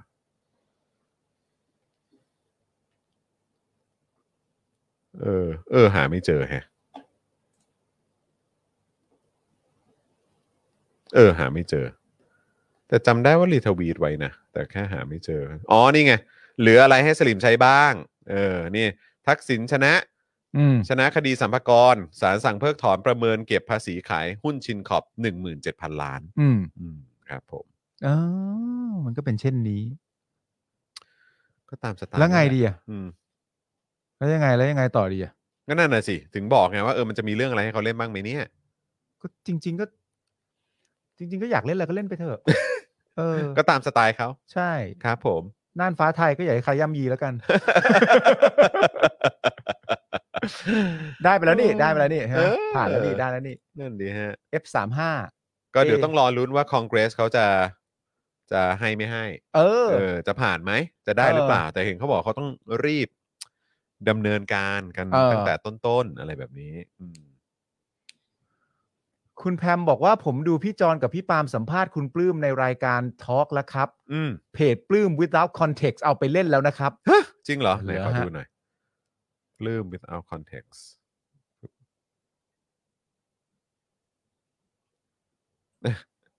ยังไม่ทันไรเหรอ ก็มาแล้วเหรอครับ ไปแล้ว อันนี้ไง เออ ใช่ on Bloom without an away context. match in the progressive backyard โอ้ยตายแล้ว มันต้องดูเลยนะมันอยู่ในทวิตเตอร์ป่ะ อยู่ใน Facebook Facebook เอเหรอ อเออ ทำไมเขาร้ายกาจอย่างนี้ล่ะครับ ก็แสบจริง ๆ เลยนะแล้วเป็นรูปคู่คุณคุณกับคุณปื้มอะ เขียนว่าอะไรนะ นี่ไงบอกว่าก็คือหมายถึงคุณปื้มอ่ะ ไป away match อ่ะ เออ ไปเป็นแมตช์แมตช์ทีมเยือน แมตช์ เอ เยืออนแมตช์เยือน เออ ในสนามแบบแบ็กยาร์ดของ เออ พวกโปรเกรสซีฟ โคตรแสบเลย เออนะครับ เออต้องไปดูกันครับคุณผู้ชมนะครับ ดูดู สำหรับ เลยฮะ เอ่อเทปใหม่ของเรานะครับนะกับสป็อคดักทอล์กนั่นเองนะครับ กับคุณปลื้มครับสนุกมากนะครับ แต่ต้องบอกคุณผู้ชมว่าอันนี้ก็คงจะเป็นแค่ภาคแรกแหละ ใช่ นะครับเดี๋ยวมันจะมีภาคต่อ ๆ ไปแน่นอน เพราะว่าคุยทีไร เจอคุณปลื้มทีไรมันสนุกทุกทีครับ ใช่ครับ เออนะครับผมแกน่ารักแล้วก็เข้าไปเม้นต์กันเยอะๆนะครับนะจะได้เอ่อเป็นกำลังใจให้กับทีมงานด้วย อืม นะครับแล้วก็ผมเชื่อว่าคุณปลื้มเนี่ยก็ก็น่าจะได้เห็นคอมเมนต์ต่างๆ ของคุณผู้ชมด้วย ใช่ ยังไงก็เข้าไปคอมเมนต์เข้าไปกดไลค์กดแชร์กันเยอะๆนะครับนะฮะช่วยกันเป็นกำลังใจ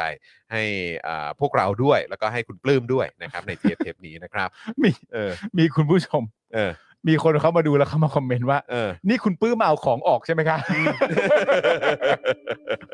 คุณปื้มเอาของกอกของออกในสปอคสปอคดักทอกใช่ไหมครับ เออเออ โอ้โห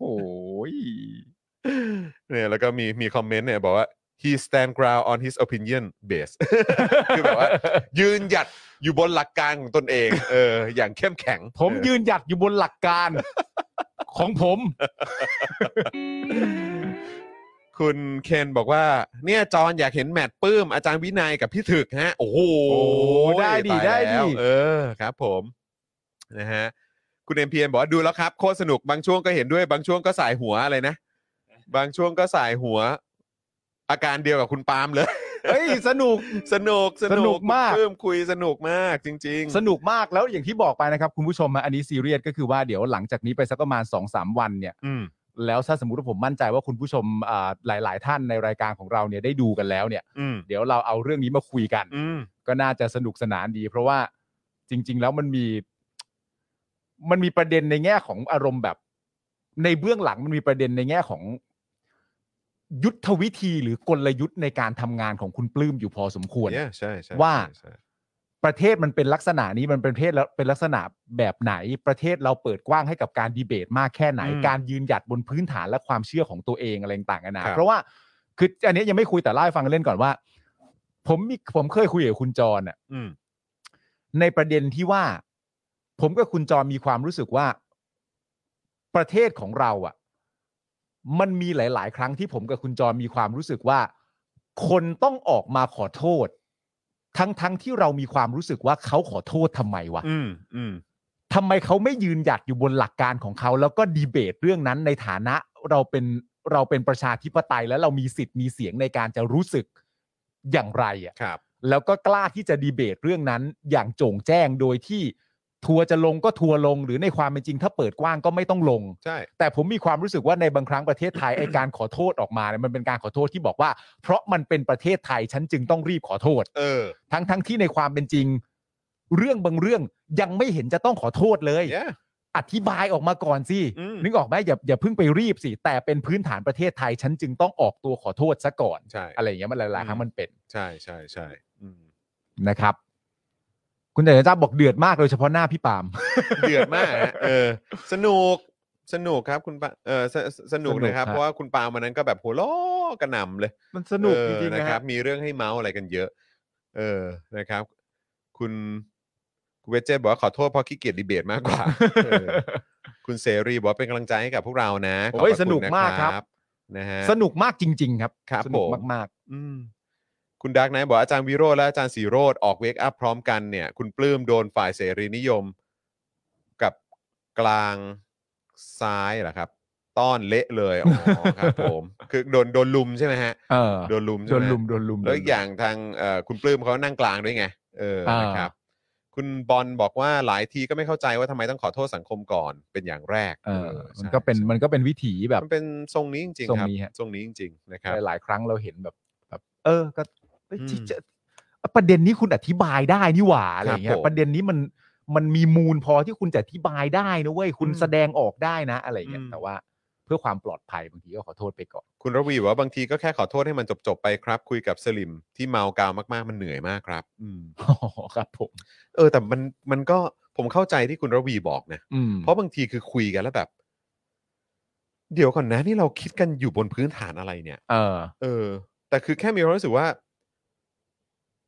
ถ้าเราคิดกันอยู่บนพื้นฐานของคนเรามีสิทธิเสรีภาพอะไรต่าง อืม ๆ เท่าเทียมกันน่ะ อืม มันก็ไม่น่ายากนะ ใช่ เออ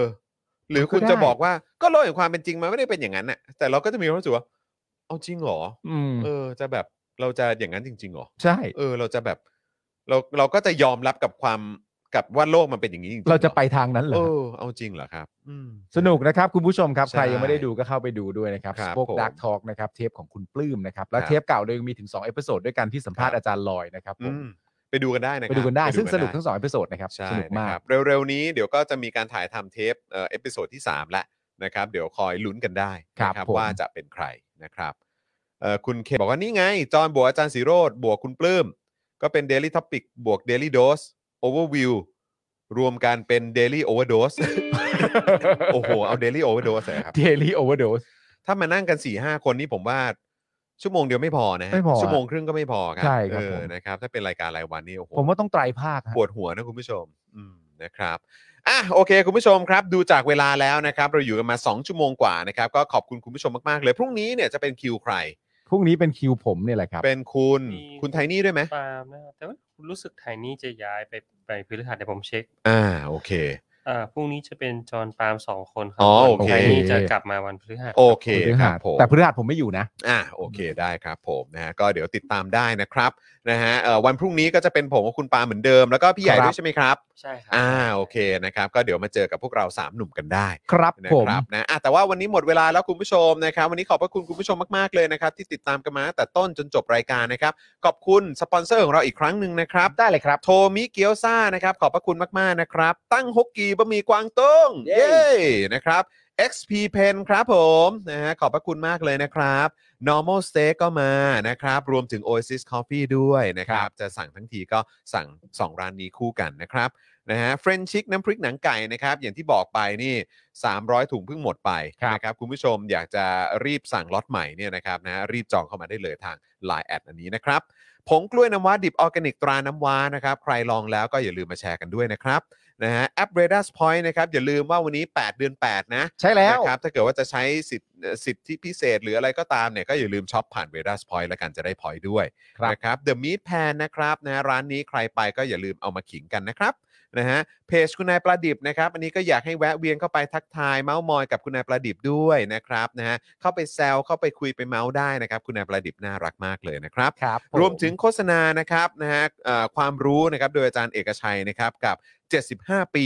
วันสันติภาพไทยนั่นเองนะครับ ซึ่งตรงกับวันที่ 16 สิงหาคมของทุกๆ ปีนั่นเอง ครับ นะครับ เรื่องราวนะครับที่เอ่อคุณปรีดีพนมยงค์นะครับ หัวหน้าขบวนการเสรีไทย และผู้สำเร็จราชการแทนพระองค์ในรัชกาลที่ 8 ออกประกาศสันติภาพให้การประกาศสงครามของไทยต่อสหรัฐและบริเตนใหญ่นะครับหรือ Great Britain เนี่ยเป็นโมฆะเนื่องจากเป็นการกระทำอันขัดต่อเจตจำนงของประชาชน และขัดต่อรัฐธรรมนูญครับ ครับผม อืนะครับแหม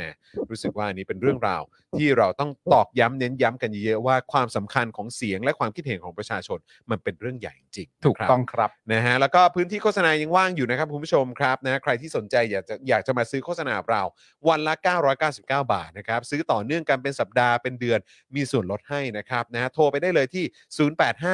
0858275918 นะครับนะฮะก็ฝากคุณผู้ชมด้วยละกันสำหรับใครที่อยากจะสนับสนุนพวกเรา แล้วก็ท้ายนี้นะครับก็ยังสามารถเติมพลังแบบรายวันให้กับพวกเราได้นะครับ ผ่านทางบัญชีกสิกรไทยนะครับ 0 6 9 7 0698 975 539 หรือสแกนเคียร์โค้ดกันก็ได้นะครับนะฮะวันนี้หมดเวลาแล้วครับนะฮะผมจอห์นวินยูนะครับวันนี้จอห์นจอห์นหัวใจเสียมพู จอนสองเม็ดครับ จอสองเม็ดนะค ครั รับบ ผ ผม ม นะฮะคุณปาล์มนะฮะดึกดึกๆงานดีนะครับ แล้วก็แน่นอนนะครับ พี่ใหญ่สป็อคดักทีวีของเรานะครับ พวกเรา 3 คนลาไปก่อนนะครับ สวัสดีครับ สวัสดีครับ บ๊ายบาย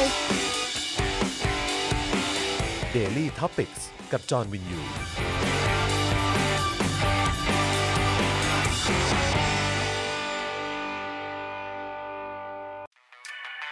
ซับพอร์เตอร์ซับพอร์เตอร์ เมมเบอร์ชีซัพพอร์เตอร์ซัพพอร์เตอร์ฉันอยากเป็นซัพพอร์เตอร์ซัพพอร์เตอร์ซัพพอร์เตอร์ฉันอยากเป็นซัพพอร์เตอร์กดง่ายง่ายๆ แค่กด จอยด้านล่างหรือว่ากด subscribe ก็ช่วยสมัคร กันหน่อยซัพพอร์เตอร์ซัพพอร์เตอร์ฉันอยากเป็นซัพพอร์เตอร์ซัพพอร์เตอร์ซัพพอร์เตอร์ฉันอยากเป็นซัพพอร์เตอร์ซัพพอร์เตอร์ซัพพอร์เตอร์ฉันอยากเป็นซัพพอร์เตอร์ซัพพอร์เตอร์ซัพพอร์เตอร์ฉันอยากเป็นซัพพอร์เตอร์สมัครซัพพอร์เตอร์